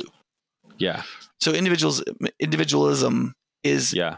a pejorative, right? So yeah. Yeah. Yeah. Yeah, yeah, yeah. Um, okay, So eight. eight, the church has. Oh yeah, the church has not been able to teach the faith compellingly enough. Yeah. especially as schooling and media have overwhelmed the inputs of culture into modern people. I agree with that. Um, but the question, I think a lot of a lot of Christians are wondering, what's the right way to combat that? Is it to get right involved in the schooling and the media, or is it to just keep to just keep preaching from the pulpit and allow for whoever wants to come to come to the church and and learn that way? I guess that seems to be more of a, a logistical question on mm-hmm. how exactly should we do this because I've seen Christians take on the media route, which is what I'm trying to do also, Mhm. and do a really, really terrible job at it. And just, I think that most Christians do a, a bad job at it before they do a good job at it. But uh, what's the, I don't know. What, how do you, what, what do you do here? Because it's not like we're going to create a, well, I want to, but it's not like you're going to create a multi-billion dollar media industry or company or something like that as a Christian. Or, you know, Right. there's a not a high chance of that happening. You know, Yeah. I, I don't, I mean, outside of Christendom, when Europe was sort of like at least Yeah. culturally Christian, right? Um, I don't know that Christians have ever lived in a place where they controlled the media and art. Hmm. they've always been a countercultural group. And we have had to teach that that's what we are. We will always be a countercultural group. And you have to accept that about your life. Right. But I also think that people just don't understand how be, media and technology have increased their capacity to disciple or shape our children. Mm-hmm. And the fact is, is that YouTube is raising your children. Like there used yeah. to be this joke about homeschooling. Like you homeschool your kids, and people say, "Well, what? Don't you want your kids to go to public school? Don't they have to learn socially?" And they're like, and, and so homeschooling Christians used to say, "You're right. How will my kids learn how to be disrespectful to their parents, cuss and swear, and have premarital sex if I don't send them to the public schools?" Right. Right. But right. the thing is, is the, there's the answer to that now. The answer is, well, they'll learn it on YouTube in your yeah. house. Yeah. Right. And they'll right. learn it while they are supposedly learning other things. Mm-hmm right? Like watching like makeup look videos or yeah. like I don't know fishing videos or yeah. like whatever. Because it's can stuff crap pops up on the on the um the sidebar that has all these suggested videos. People right. get into in high and, school, you know, yeah, right. You're watching everything. And if and and the research of Robert Epstein has demonstrated that Google is intentionally moving people towards ideologies that they like by excluding yeah. search results they don't want people to see yeah. If those people show by their searching that they're susceptible to having their ideas changed, right? So Which, people like me, I don't see it in my searches because Google knows that I have my mind made up, right? But for mm-hmm. people who don't, Google is using like their search algorithm to shape your beliefs, right? And shape your votes and things like that. Now, the idea that they're doing that in the search engine but not in YouTube strikes me as crazy. Hmm right? Um, I think it's I think it's ex- just like exceedingly likely that that's happening in YouTube. That that the algorithm is increasingly going to move us. Oh yeah, especially quote undecided people, right? It has your kid's right. birthday, right? And so it's going to move unde- quote undecided people in directions it wants them to move. And something like seventy percent of YouTube videos now are the suggested next video. Yeah. Right. So it's not like people search around for what they want. It's yep. they watch something that they want and then they just watch the next video YouTube gives them. Right? Well, that means YouTube is controlling right? It's not just holding videos, it's it's deciding for you what you see and how it shapes you and it can order it the way it wants to so the movement from one thing to another feels slow. Do you think that's wrong ethically? I think it's wrong because they lie and say they don't do it. If they maybe if they like, were hundred yeah, percent open about it, maybe an argument could be made that it's not immoral. But okay. Google has like routinely lied about this, and um, you know, I just think that that's really that's immoral. Yeah, and Epstein, and like in an interview with Joe Rogan recently, he said he was he talked with some district attorney, like not just attorneys, but like attorney generals of states. Yeah, and this guy said, "You're going to die in an accident." And six months later, his wife died in an accident, like a freak car accident where she was hit by this huge truck. And then the truck, the truck that she was in, disappeared. He didn't get his property back, and it was never looked at forensically. So, like, there's some like really scary crap around some of this uber yeah. large technological stuff, and I just think, like, I think one of the biggest thing deals is is that if you're a young adult one of the things you're going to have to do is a realize you're being manipulated sometimes that's like the first step like yeah. TikTok, like TikTok's a good example of this. China has designed the American algorithm yeah. to put foolish and idiotic things mm-hmm. at the top so that Americans would watch irresponsible, yeah. foolish, stupid, underachieving people and admire those people and behave like them. And then in right. China, it's all yeah. people who do their homework, people who yeah, go to bed at the right time, people who yeah. do socially responsible things and are becoming good people. And right. their hope is, is that 8 p.m. or something like that. I think like all the social media. But still, who they show you on TikTok, like the algorithms in China, you're going to see the kind of people the government wants you to see, which is supposed to make you a better person, right? And in America, they're explicitly making it to degrade the quality of the person because in the long run, that's how China wins, right? And like Americans don't even know that. They just give and their personal information. They watch what comes up. They laugh. They go, ha, ha, ha, that's so funny. And they are literally degrading themselves. And so the first step is just to know that. If to know that there's a that massive government psychologically shaping you to be an idiot. They're yeah. trying to make an idiocracy out of an entire country and sets of societies because I think I think that those algorithms are also that way in Europe as well. Yeah. Right. Yeah. Well, it doesn't. And listen, if I was a Chinese communist government, why wouldn't I do that? Right. right. And so you got to wake up. Okay. And then secondly, you got to have the courage to like get off some of this stuff. Yeah. I mean, just like just last night, I mean, I'm 45 years old and I'm like a relatively accomplished person. I just wanted to play video games for a couple hours, and not read a bunch of stuff in the evening. And like every day, we're deciding how to use our time and Yeah. what we're going to look at and what we're going to read and how we're Yeah. going to be shaped and whether we're going to give into sensuality and become more sensual people or whether we're going to become more soulish people. Yeah. And we have to quit kidding ourselves about that. Because Right. if we choose sensuality, our, we will adopt expressive individualism, which will lead us to deconstruct our faith right. so that we can be free and accepted and everything can be nice and we won't have to face any conflict.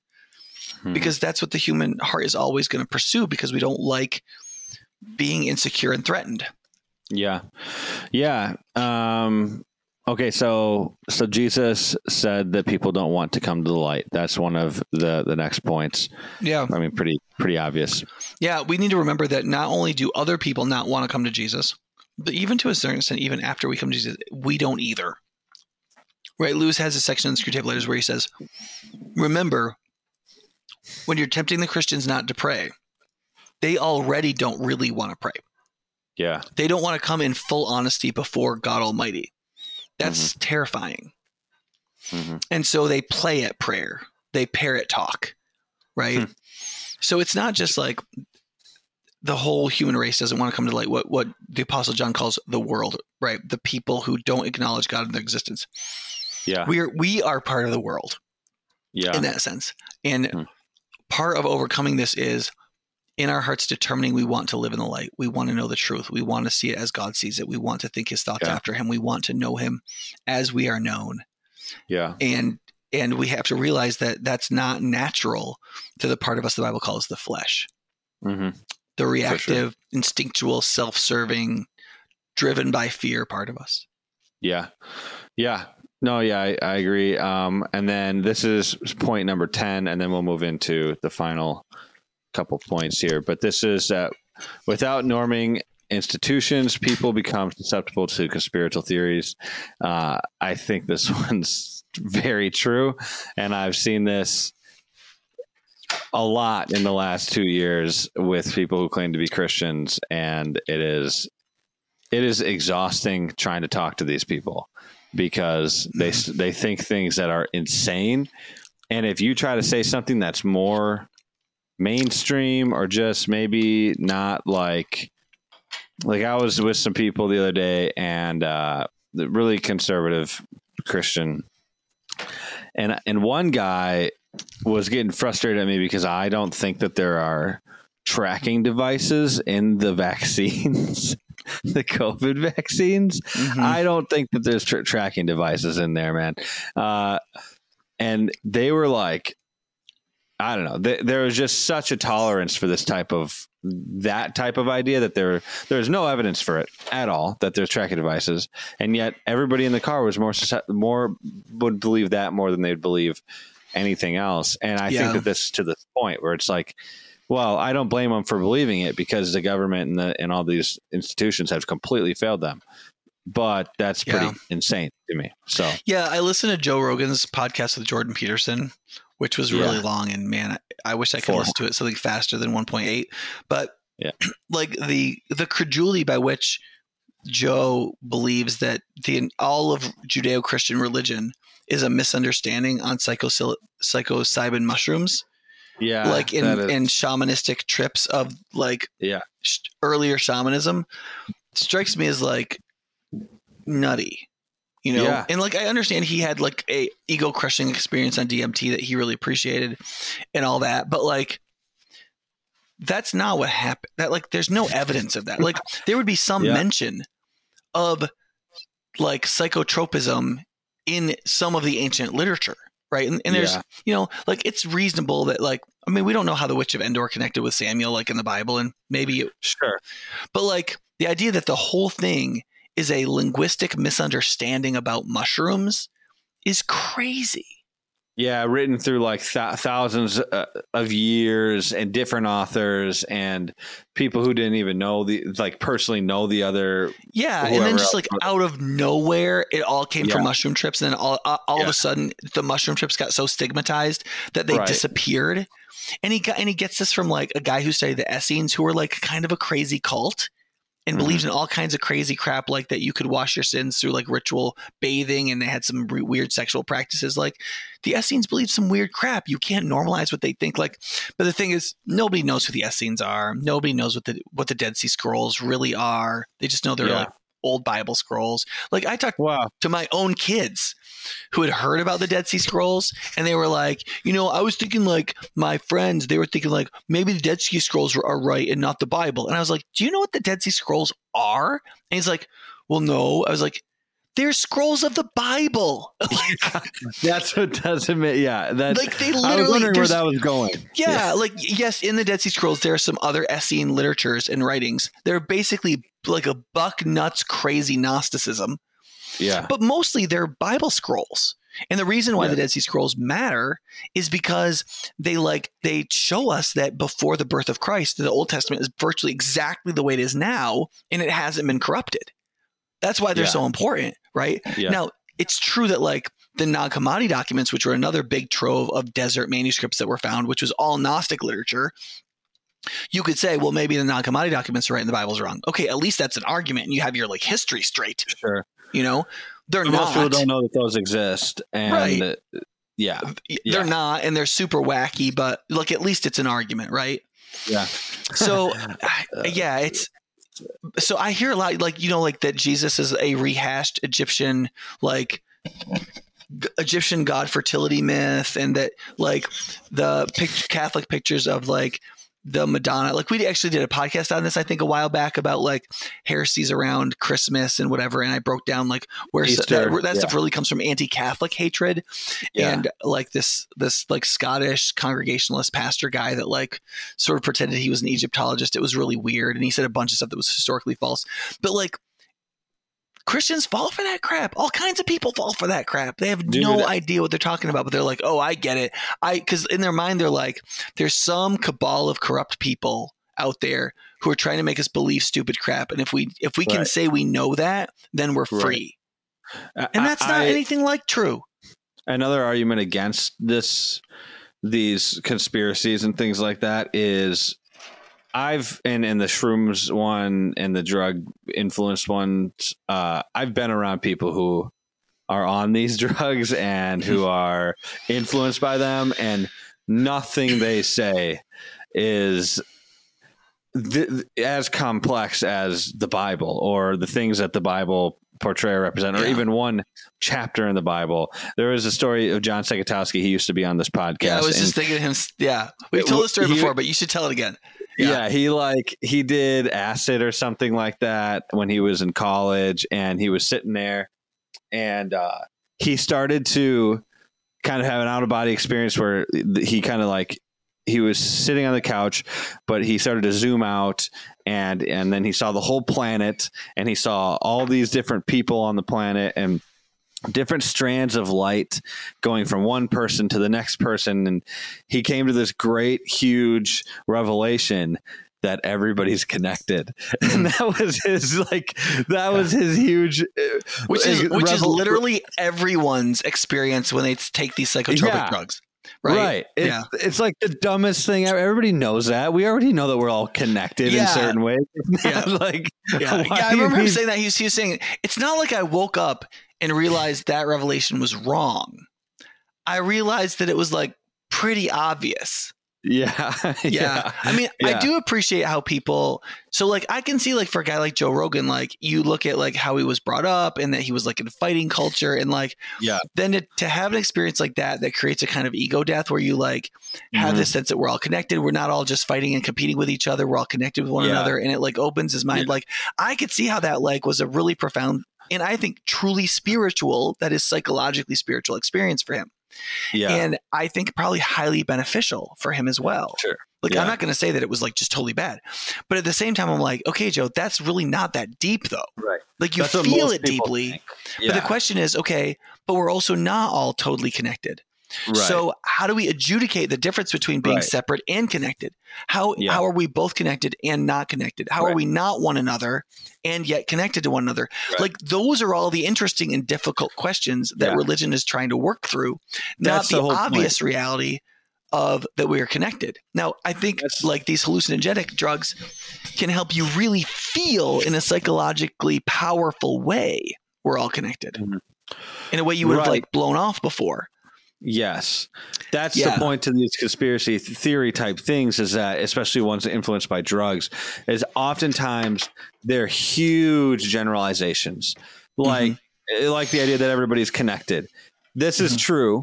And the Bible explores in which ways we're all connected and what relationships we have to each other and which ways that we should talk to each other and how we should interact with God. Yeah. There's there's no specificity to an uh, uh, an acid trip. Really, you're just finding out things that I and most people understood when they were kids, and Mhm. you're feeling them deeply, like you said. Yeah. But there's it doesn't specify what these things actually really mean. It just tells you things like Yeah, i, I haven't been on a on a hallucinogenic trip. Yeah. So I, I mean, I I haven't either, but I've been I- around a lot of people who have, and Yeah, me I, too. have, I haven't heard anything really. I haven't heard anything great. yeah, So I would far. say in terms of the like incredibly beautiful lives Mm-hmm. lived by people I see around me, I see no indication that hallucinogenic drugs increase the beauty of people's lives and how much they actually go out of their way to really love other people Yeah, well right, for those other people's goods. right. I just don't. Yeah. I'm, and so I'm not saying that they don't. You don't have real experiences, and I I have all I'm have all kinds of openness to the possibility that there's clinical use for some Sure. of these drugs to help with like like um PTSD and people who have had like profoundly traumatic experiences. So I'm not like an anti anti hallucinogenic drug person. I'm not sure that they should be.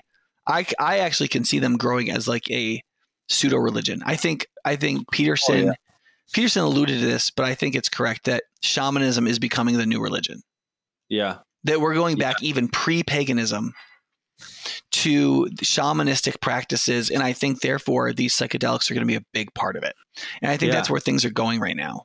yeah, yeah. I agree. Yeah. And because It- because sexual licentiousness and no definition around sex and sex as being fundamentally connected to spirituality was a big part of this shamanistic pre like ancient ancient world kind of stuff and Yeah. hallucinogenic uses and shamanism and so on and it just Hmm. seems like there's this convergence around some of these things and i think Yeah. it's because they were um you know how like in the ancient ancient world people didn't understand their world as well as they wanted to right and then we went through like all this learning and we got into the modernist period and people felt like they could know all the stuff that people knew and then there Mhm. was this explosion of knowledge and we knew so much that we don't know anything anymore Right. i wonder if like humanly speaking that makes us feel almost like the ancients did when they didn't know anything now they knew so little they didn't know anything now we know so much we don't know anything and so what we're looking for is these like little peace practices that like have some validity in themselves and you don't have to know how everything works for it to work. So like you have this experience, it tells you Mhm. something that's real. You can like really feel something. It matters, but you don't have to make sense of the world because you Yeah. can't anymore. The world doesn't make sense. Just Too like in pagan times it didn't make sense. I wonder if like there's something to that, that like Yeah. we're going to get like a new paganism, a new shamanism because Yeah. we're in this place again where the world doesn't make sense. Yeah, I wouldn't doubt it. I mean, I think that is happening. I see Yeah. it happening. I think around- instead we should turn to the God who has spoken and shown himself in the man Jesus Christ, so that in the incomprehensible world of suffering and difficulty and knowledge Mm-hmm. beyond our capacity, we have a place to start. Yeah. We have all the, the word made flesh, so we can Yeah. understand the complexity of all things. I think Yeah. Jesus is the answer, literally. But Yeah. I do see why people are drawn to those other things. You know, Yeah, I I do too. And okay, so um, why have Christians been so bad at confronting this problem? Uh, I wrote, I feel like nobody is trying to really fight back against this in real ways. Um, it feels like the people who in media and um, who just have the loudest voices, and I'm talking mainstream people, not not university, not elitist stuff. I'm saying when I'm talking to my friends, they're gonna. Th- there's just so much out there on deconstruction, and there's not much out there feels like trying to combat this idea from Christians. I feel like we just kind of just are like, well, well, this is just a phase or something like that. I don't think Mhm. it's really a phase. I think that people are going to stay true to their deconstructed ideas, and it doesn't feel like A lot- I think a lot will. I, I, you know, after church last week, I actually sat with a couple for a couple hours at a restaurant. Yeah. So I met with a couple where they were both 19 and getting married, and sort of like not really anywhere in their faith right now. And then I met with a couple in their 30s that just had their first child, who were from totally secular backgrounds in California. And it was really interesting how similar they were in a certain way. That like one of them was like the the the couple in their 30s from California was like, yeah, we just didn't have any religious background, Mhm. but it did dawn on us that the world has gone crazy. Like the secular world has gone crazy. Mhm. And so we've got to like look some other places. And so they Yeah. they they read some like really new agey stuff Huh. that w- I would have been like, oh, don't read that person. But it was like they were like, well, but it got us interested in spirituality in general. We Hmm. didn't think it was the answer, but it was like, okay, there's more than just the physical crap around us and living and dying and buying stuff. Yeah. And then they realized they wanted to have a child. Well, Huh. they they like met on OK Cupid. Both of them said in their profiles they didn't want to have kids. Huh. But then they got married and like nature started to take over. She was kind of like, well, wait, no, maybe I do want to have a child, Mhm. at least one. And he was like, oh, well, okay. You know, it's like, Yeah. and it was like they began to reconnect without knowing it to their nature. Yeah. And so they're connecting to their nature. They're realizing secularism has, has kind of gone crazy. And they're like, well, what? And then they started to realize that like Christianity spoke to their nature Yeah. and it also showed that secularism was a little crazy. And so they've been listening to my sermons for like six or seven months online, and they just started coming to church. And they're like, we're not Christians yet, but like, man, we're looking for something like this. We sort of believe in Jesus. We want to connect with God. We believe there's a God out there, right? The other couple is just kind of like, yeah. These these younger kids are like, yeah, we don't really have faith, but then she's kind of like, yeah, well, but you kind of like you're kind of from like some kind of religious background, you kind of want to get back to it because you realize like we don't really have anything else that works. And they have secularism. They just realize it doesn't tell them anything, Yeah. you know, I- other I than be selfish and be for yourself. But they realize they're about to get married and they don't want to be abandoned. They don't like Right. secularism isn't a great philosophy for like long term conjugal union in which you raise children. Right. You know, it's Yeah. like, and they kind of realize Yeah. that. And, and here's these like almost empty slate, like adults who are young, and they're like, well, maybe we do want to consider religion a little bit because, man, we don't know what the heck else to consider that's Right. productive at all, you know? I- and so I've I, I do have some hope about that, that in some ways people have to realize what's, they have to like get sick of the world. Yeah. Yeah. Is, is the question is, is are they going to get sick of the world before Fast enough, they give up on the world? And and I think that because I think there's, I mean, I, I've I've wondered there's either going to be like uh, a lot of people coming back to their faith or coming coming to their faith in those ways that you just explained that those people did. I think that's either going to happen or I think there's going to be a lot of suicide in the in the next 15 to 20 years because I think that this these philosophies that the world are, is teaching right now only leads to really those two places. I, either you get to a dead end and you're like, I need to turn around and figure Mhm. out where I went wrong, and and it could lead them to Christianity, or you get to that dead end and it's just so hopeless that you you think it's time to to be done. That's I mean that's kind of what I see, and- and I hope for for people to reevaluate and try some different things and go go a more spiritual route Yeah. that will hopefully lead them to Christianity. But Yeah. yeah. Yeah. I can see it. There's a bunch of different ways people are going, but I do think gloom and depression are clearly on the rise, as well as anxiety. right, and And I think at some mean, point people are going to realize that this isn't just more people willing to cope with their anxiety, but we actually, our culture is producing more anxiety. more anxiety. Yeah, And Yeah. that if that's the case, then what was happening before? People like, well, what was happening before that that Mhm. wasn't happening? And Yeah. it might be interesting to see what happens. I can see ways where God could bring about like really great revival yeah. or I can see faith Things just, just- declining in America and being a Yeah. small remnant. Yeah. Yep. Uh, and, and so, okay. So the question, how can Christians uh, co- combat the idea of deconstructionism or, or how can we combat deconstructionists?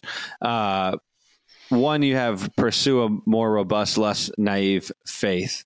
How can people do that? I mean, that's Yeah, That's I think finding a mentor, going to a church that preaches more than just little feely sermons. I think. Um. I think that's important. I think like being willing to read a little bit, or if you Yeah. even if you're like you've been so affected by like YouTube and stuff, you can find incredibly good content online.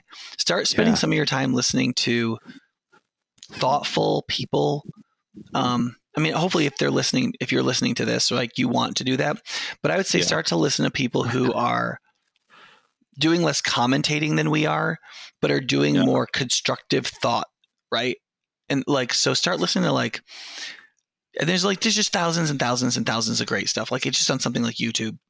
Would, would you say like like, more exegetical, biblical, uh, building up your like? Is that what you're saying? Like more? Oh, I do think a big part of this would be to get to learn the Bible. Yeah. Yeah, I think that the Bible is still the greatest repository of divine and human knowledge, like knowledge about the human being and knowledge about God put together, right? Mhm. And showing itself through the death and resurrection of Jesus the Christ, who is the focal point of faith and the shaper of a redeemed humanity. And so I Mhm. think studying the Bible is incredibly important, yeah. right? Um, Preferably most with other people. most too. people I are going to need to do it with other people. That's right. Yeah, right. Yeah. Because I, I think that's one of the problems that I've seen. You have deconstructionists who start to deconstruct, then they start reading their Bible, and then they just throw all of their deconstructed theology into what they're reading into the Bible or in the Bible, and then. And then you get people like like what we've seen on TikTok and things like that, where they're like, "See, I told you God was genocidal. Look at this, look at this passage," and you're like, Yeah. "Yeah." I don't even think a lot of those people read the Bible. I think that they, they get Yeah, those from I think so. online. And then they go and they read those verses. They're like, oh my gosh, that's really here. And Yeah. they don't read anything around it and they don't know the context and they don't know if God's approving of it or disapproving of it and so on. Is there something to the translation too? I- would say read a more literal translation to begin. Um, To study the Bible, sure. But if you just haven't read the Bible, then like, didn't you love the New Living Translation? Because it was like so readable. it's good. Yeah, it's really readable. I- But I'm think thinking of like the message and the passion. That's not even really the Bible. I mean, come on. Yeah, no, I wouldn't. I wouldn't recommend those, but uh, but the New Living Translation is a very Yeah, free, non-literal translation, Yeah. and I think it can be very productive for people uh, like reading bigger swaths of the Bible.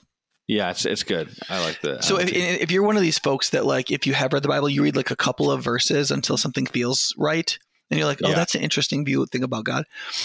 Uh, You need to add to your Bible reading, like reading as much as you can in one sitting. Like sit Hmm. down and read the whole book of Philippians. It's all of four pages. right? And don't stop and be like, oh, I'm going to stop on this verse. Don't stop. Keep reading. Follow Yeah. the line of thought all the way through. Then tomorrow you can go back and start in chapter one and go slower. Yeah, But read the whole book through. There's some Yeah. basic Bible reading things like that that can be incredibly helpful in forming your worldview. yeah. Because when you read It's one verse at a time, you never get the big picture.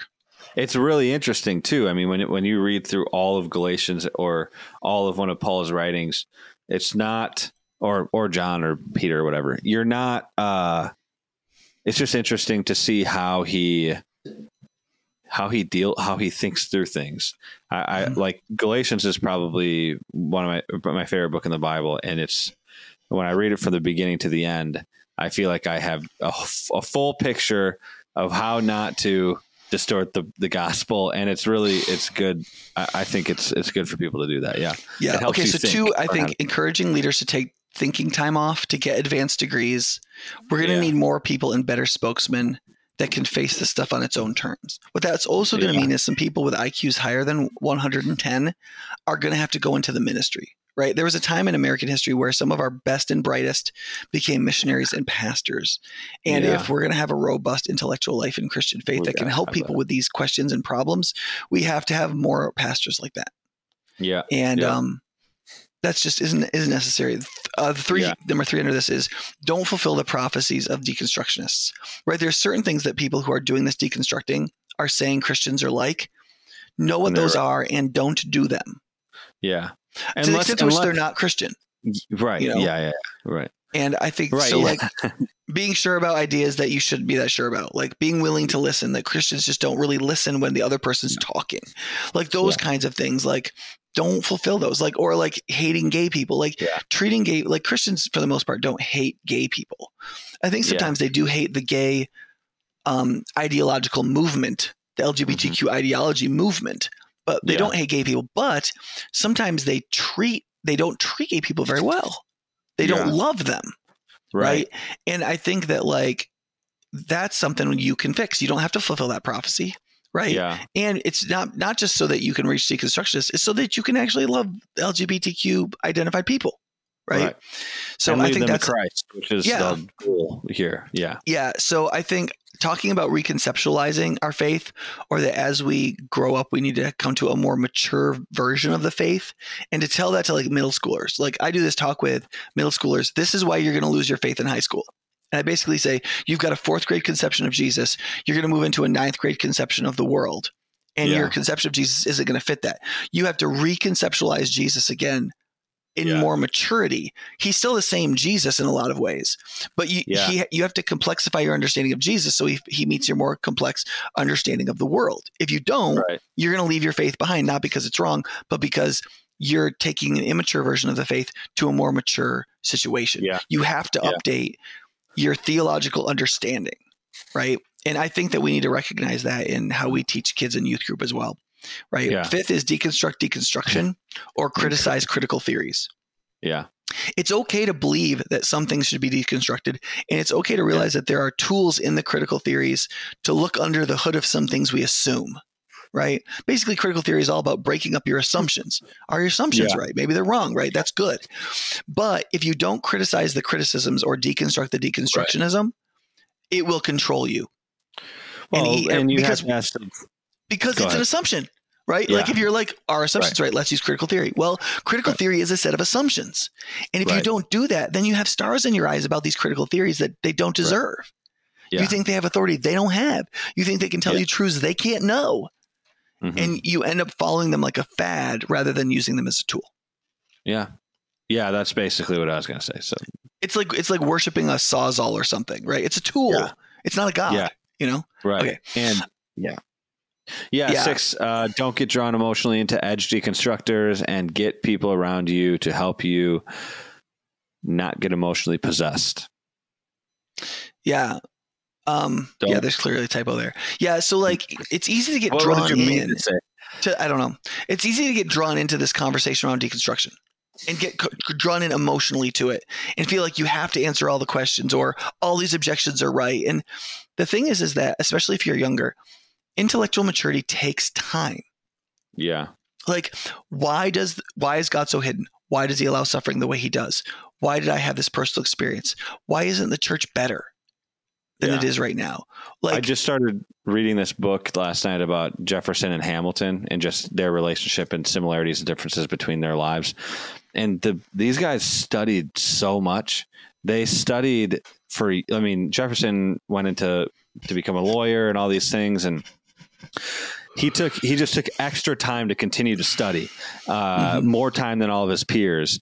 And uh now I want to say who- Monticello had a library between seven and twelve thousand books. I can't remember the exact number now, but Well, like he- that was he- that was a lot. yeah. Oh, I mean, it still is a lot. Yeah, I mean, if you had that many books, that'd be a lot. But yeah, um, yeah. So I, I think that there's something to that. I don't think that a lot of young people. Re- I don't think uh, we understand education, and we think that it's it's a a means to which you can get your degree, uh, rather than this is a way to think about the world, and you should Yeah. be learning and thinking and studying. And yeah, and I, I agree with that, and I think that's part of this. I'm also talking about the emotional experience of doubt, though, of like of like knowing that a belief that you have is incomplete and in, and actually inadequate. So Yeah. a lot of our beliefs about Jesus aren't just incomplete; they're actually inadequate, right? yeah, And so, what do you do with that? Well, but it might take you five to 10 years to grow in maturity of that belief so that it really becomes adequate. Right. Mhm. And in the meanwhile, you're dealing with seeing in part, like it says in 1 Corinthians 13, we, we see in part, we prophesy in part. Someday we'll know fully as we're fully known. Right. Like Yeah. even our conceptualizations of Jesus are very limited. Right. And so that's that creates a lot of emotional discomfort. And so you can say, well, maybe it's just all bunk. It's all stupid. And secularism is is clean because it's simple. Right? Yeah. Chesterton said like they're like irreligion looks good because it's like a circle Yeah. and it fits. The problem is the circle's really small and doesn't take in the world. Right? yeah. And so it's not that it isn't simple. It's just it's it's just too small. And to make things big enough, they're going to have mystery. There's going to be areas of your thought that are are really inadequate. There's going to Yeah. be difficulty. There's going to be doubt.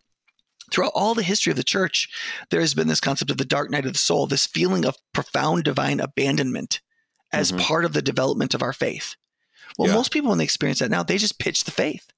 They don't understand that this is part of emotional undulation and maturing in the faith and how God draws us to himself by emotionally withdrawing and allowing us to struggle by ourselves in a certain way so that we have to decide will we worship God even if he doesn't even feel like he's there at all Mhm. like why are we really choosing him right Yeah.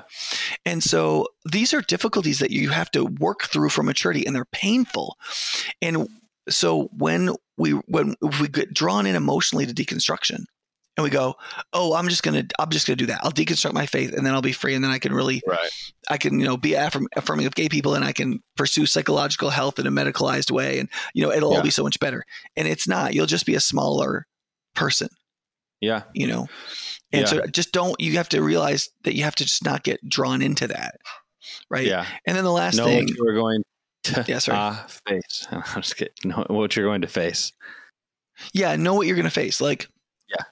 in christian faith you're always going to be in the minority Yeah. in christian faith you cannot count on being accepted by the world Yeah. you have to be what's called psychologists call differentiated that Mhm. i'm not anxiously connected to you in such a way as i require your approval for me to be myself right that that action of being differentiated where i can be myself without your approval Mm.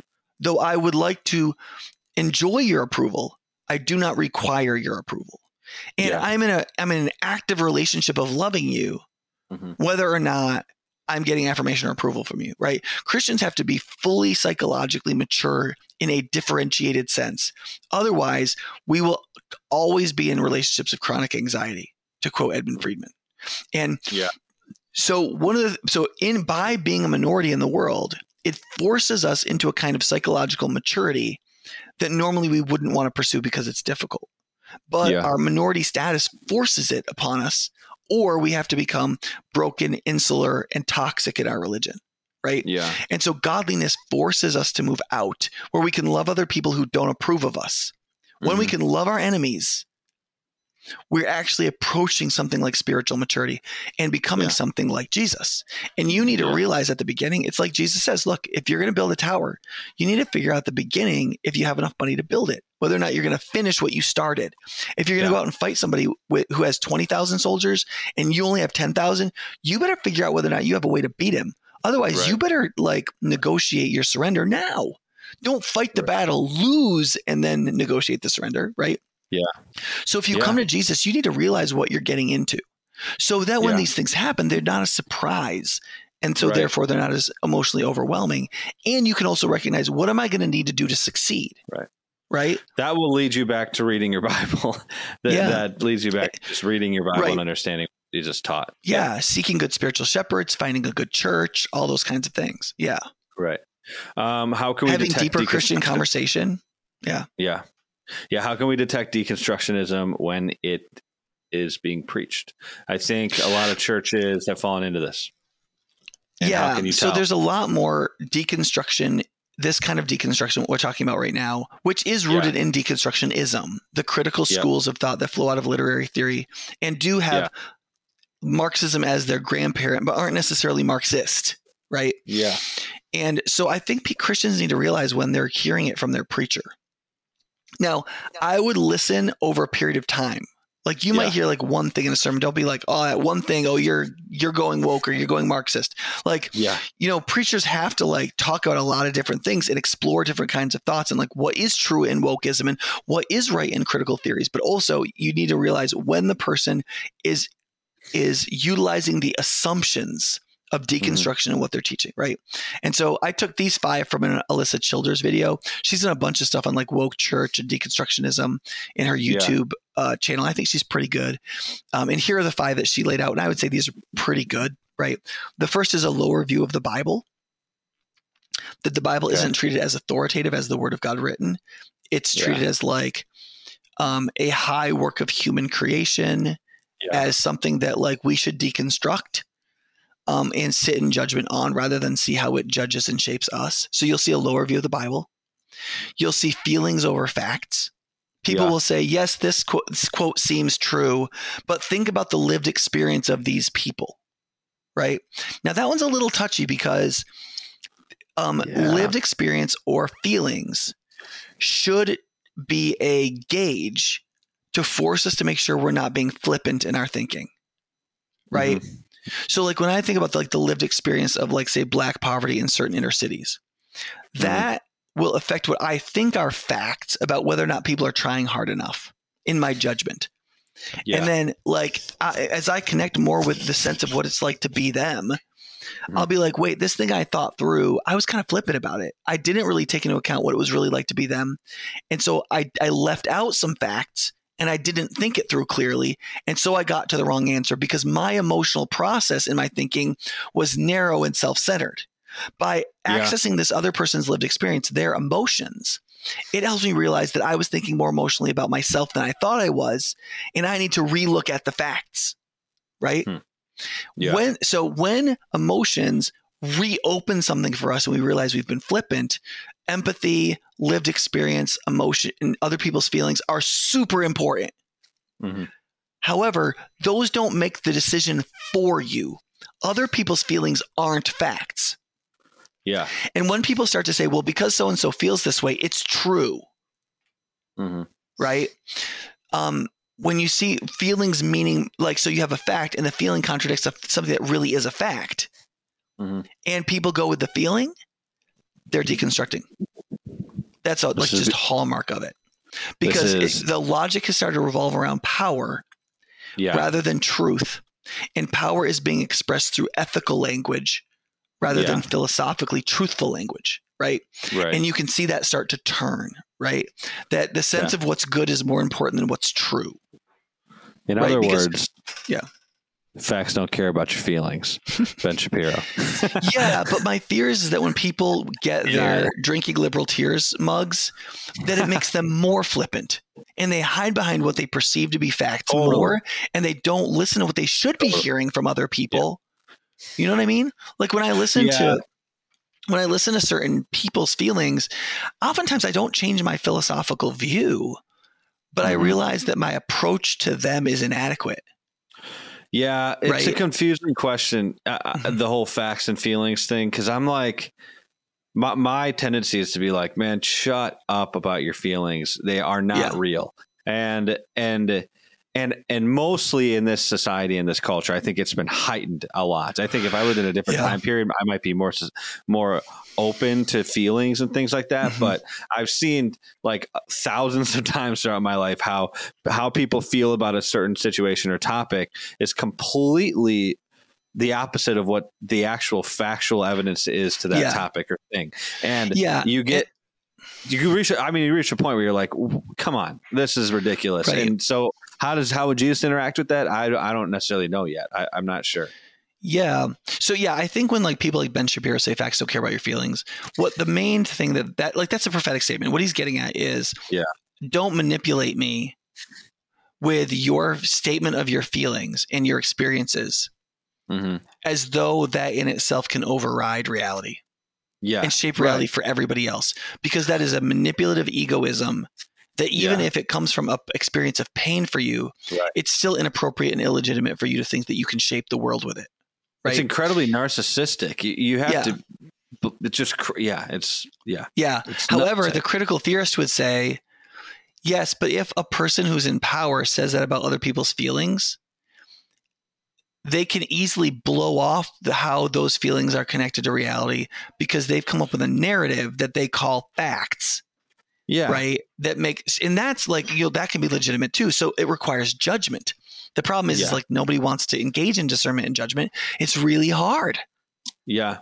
You know what Yeah. I mean? So Yeah. Yeah. I understand that. so I, I, think so like when Ben Shapiro says facts don't care about your feelings, when he's when I know that he's speaking against this, like I'm going to say my feelings and that's supposed to rule the day because I'm I feel like I'm oppressed. I, I'm totally with Ben Shapiro. When Yeah. I see that being used by people to not listen to other mm-hmm. people.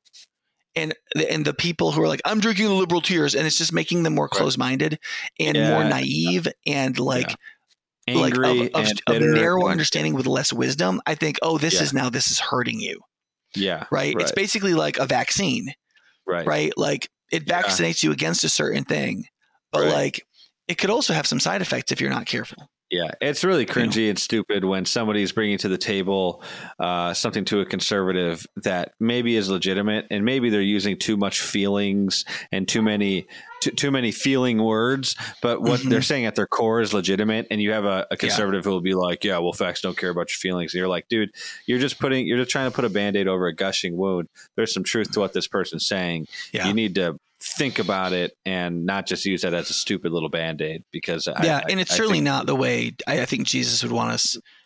Right, Yeah. like like I we're supposed say- to, like Jesus is very I- explicit that we're supposed to use Yeah. gentleness and respect, Yeah. even as we're giving reasons for the hopes hope that is in us. Yeah, I thought you were going to say that's not the way that Shapiro meant for it to be used. Oh. Then you went, went to Yeah. Jesus, and I don't know if it is or not. I see. I, I when I've seen Ben Shapiro do question answers, I think he does listen to people, and I think he Yeah. tries to answer the question they're really asking, even if they ask it in a way that's like rude and mean. And so Yeah. I don't think he uses it that way most of the Yeah. time. Right. I mean, Right. everybody's going to fail sometimes. You're going to have a bad day or a bad a bad question, but I think for the most part, he listens to the questions being asked and he tries to stay on topic. Right. Yep. And so I I think his use of it as well. I, the problem is always Right. with our proteges. Often, Yep. you know, like it's how Yeah. they use stuff. Oh, yeah. Okay, Oh, we yeah. should move on. Okay, so Essential three doctrine. essential doctrines are open for reinterpretation, like the virgin birth, atonement, resurrection of Jesus, sexuality, hell, etc. I mean, I think that's key. Like you go to church and like they Yeah. treat like his very central historic Christian doctrines like they're no big deal, and they could they need to be reinterpreted. Yeah, I mean, just be careful. That's a sign yeah. that this deconstruction has entered into the I would the say the most popular one understanding of faith. in that is hell. I, I, I see this. This is, seems to be more common uh, among young people is the idea that hell doesn't exist at all. yeah. Or Maybe just- maybe second to sexuality. I've want yeah no I I- don't know if it's I don't know if the sexuality thing is I feel like more pastors just don't talk about it.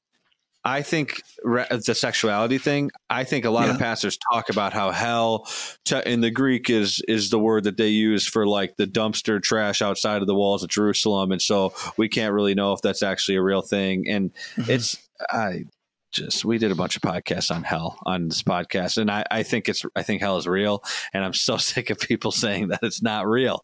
I that's Mhm. that to me is really detrimental.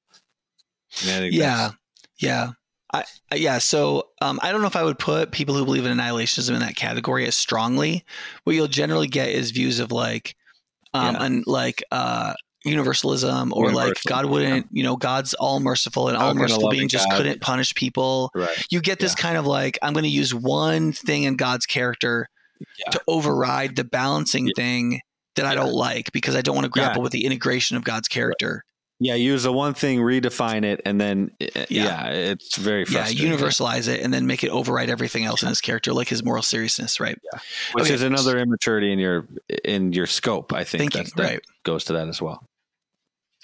Yeah, yeah, Yeah. okay. Uh, All right, and so number was- number five is. Do you want to read number five? Uh, yeah, I can read it. The heart of the gospel shifts from sin and redemption to social justice. The gospel of the cross gets lost in the gospel of the kingdom. Yeah, That's I mean, people start talking more about social justice and Yeah. sometimes psychological health, Yeah, and they Yeah. stop talking about things like sin, redemption, repentance, right.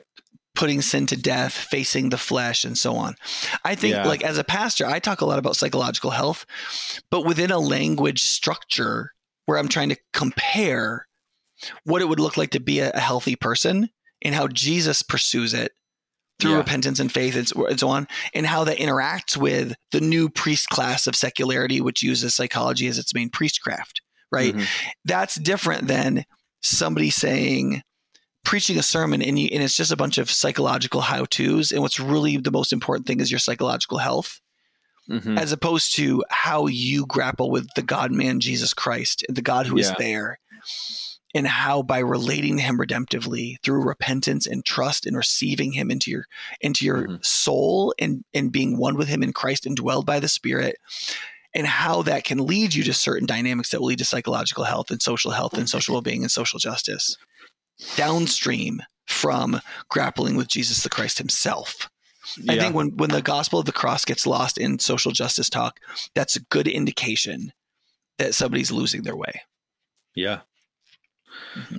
Yeah. So I think I mean, so if you if you hear one of these one time, that's not like some reason to leave a church. mhm. But when you start seeing this cluster start to show up, yeah. Then be really careful. It may be time to go to like a less exciting person who doesn't wear ex- as expensive jeans Yeah. church and go Or as somewhere where somebody is a little bit better at preaching the gospel. And if you're like, yeah, but like those people aren't like as cool or whatever, listen, listen to your sermons online then. Like go to church, listen and get what that person what God is saying through that person, even if it's not super sexy. And if you need if you need more in-depth Christian teaching, listen to stuff online like this. Right. You know, but And be with the people like- of God willing to hear the word of God actually spoken as what it actually means. Yeah. I- would say also don't try to don't pick your don't try to find the coolest. Usually Christianity is full of really uncool just like I mean not I, I'm I, I guess I'm not trying to say Christians aren't cool, but the, if if you're if you're if your community is picked by who's cool and who's not cool, you, you might be missing out on a lot of other good parts of different communities, which one could be theological depth. Yeah. I think that I find- coolness is a I think that coolness is a kind of vanity for the most part. I think it's Yeah. 80% vanity, 20% substance. Yeah. And so I think as people mature, they care a heck of a lot less about it. Yeah. I mean, cool is really just a word we use for socially acceptable and approved by younger people, Yeah. right? It's because we, 'cause we don't want to actually say, I desperately Right. want your approval, or here, I'm giving you a signal of my approval. We say, oh, that's cool. But we're, Yeah. what we're just saying is like, I'm signaling my approval. Yeah. right? And so when people mature and they want to grow in virtue, They they, don't care stop about caring about that stuff. Right. And when they stop Because- caring about it, they don't keep up with it. And when they don't keep up with it, they don't do it. And when they don't do it, they don't look cool. So you kind of cool want somebody virtue. who's not cool. Right. Oftentimes, what's cool if if that's what it is, is what the young people think. It's oftentimes not virtuous, and that Yeah. means that you don't that you probably shouldn't be doing it. you shouldn't. Yeah, I mean, it's fun if somebody like, like, like I'm trying to think about like how I do it. Like I try to keep up with a little bit of the lingo and stuff, and Yeah. you know, I'll look at this or that and like try to Yeah. be like in the same century, you Yeah. know. But for the most part, the less I care about that stuff, the better pastor I'm going to be. Yeah, and I You think know. the more respected people, I think people will res- have more respect. Mhm. I think that they generally will have more respect. But okay, Yeah. so we just made it through four pages and one thousand seven hundred words in these last two episodes. Um, this, yeah, this was of, of notes. Yeah, this is a lot of stuff, and I know deconstruction is not something that's going to be going away anytime soon. I think this is just going to continue to get more and more popular. But if you're Yeah. listening to this and you want us to go more in depth on any of these points or any of the things that we talked about, um, just you know, send an email or, or let us know. Um, because there's a lot that we talked about. So, and we Yeah. no way we could totally break down everything in this uh, in the in the camp of deconstruction. But I think this is good introductory Yeah. pod, two podcasts to this whole problem. Yeah, if I was going to narrow all of this down for somebody who's listening who's a Christian, Mhm. I would say don't get anxious when you're talking to somebody going through deconstruction. Yeah, Let yourself be a calm presence and trust that Jesus has answers for this and that it's not your job to fix deconstruction. yeah, And as a person, instead of deconstructing your faith, grow 100% or 500% more curious about your faith. Sure. Instead of like asking all the critical questions about what's wrong with it, just learn a whole lot more about it. Yeah, go a whole lot deeper and Yeah. then see a year from now, two years from now, five years from now, what questions remain and what the structure of those questions are now. That yeah, I'm not living in the tent of my assumed Christianity, but in the real building that is the actual faith. And now that I've actually learned what Christianity is, now what questions do I really have and what's their structure? I, Yeah. mean, I, I really think those are my two pieces of advice. We're a non anxious presence to people who are struggling Mhm. and questioning.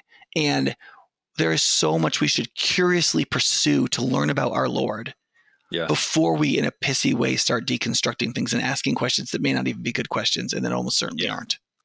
Yeah, yeah, yeah. I agree. Um, and I think, I mean, I think that's good. I think we're we're well, I can wrap this thing up. If you're watching this on YouTube or whatever, Facebook, that you could watch the sun come up out of my window. We woke up at six thirty in the morning, and now it's light out, and there's snow. First snow snow of this part of the year, I think. Right? We got a Um, little bit no accumulation. Really, we, we have some here in Minnesota, Yeah. Minneapolis, but we're further north. Um, all right. Well, if you like this podcast, make sure you like, subscribe, share this with your friends, follow us, give us a five star rating, leave us a review, and we'll see you guys in the next one. Goodbye.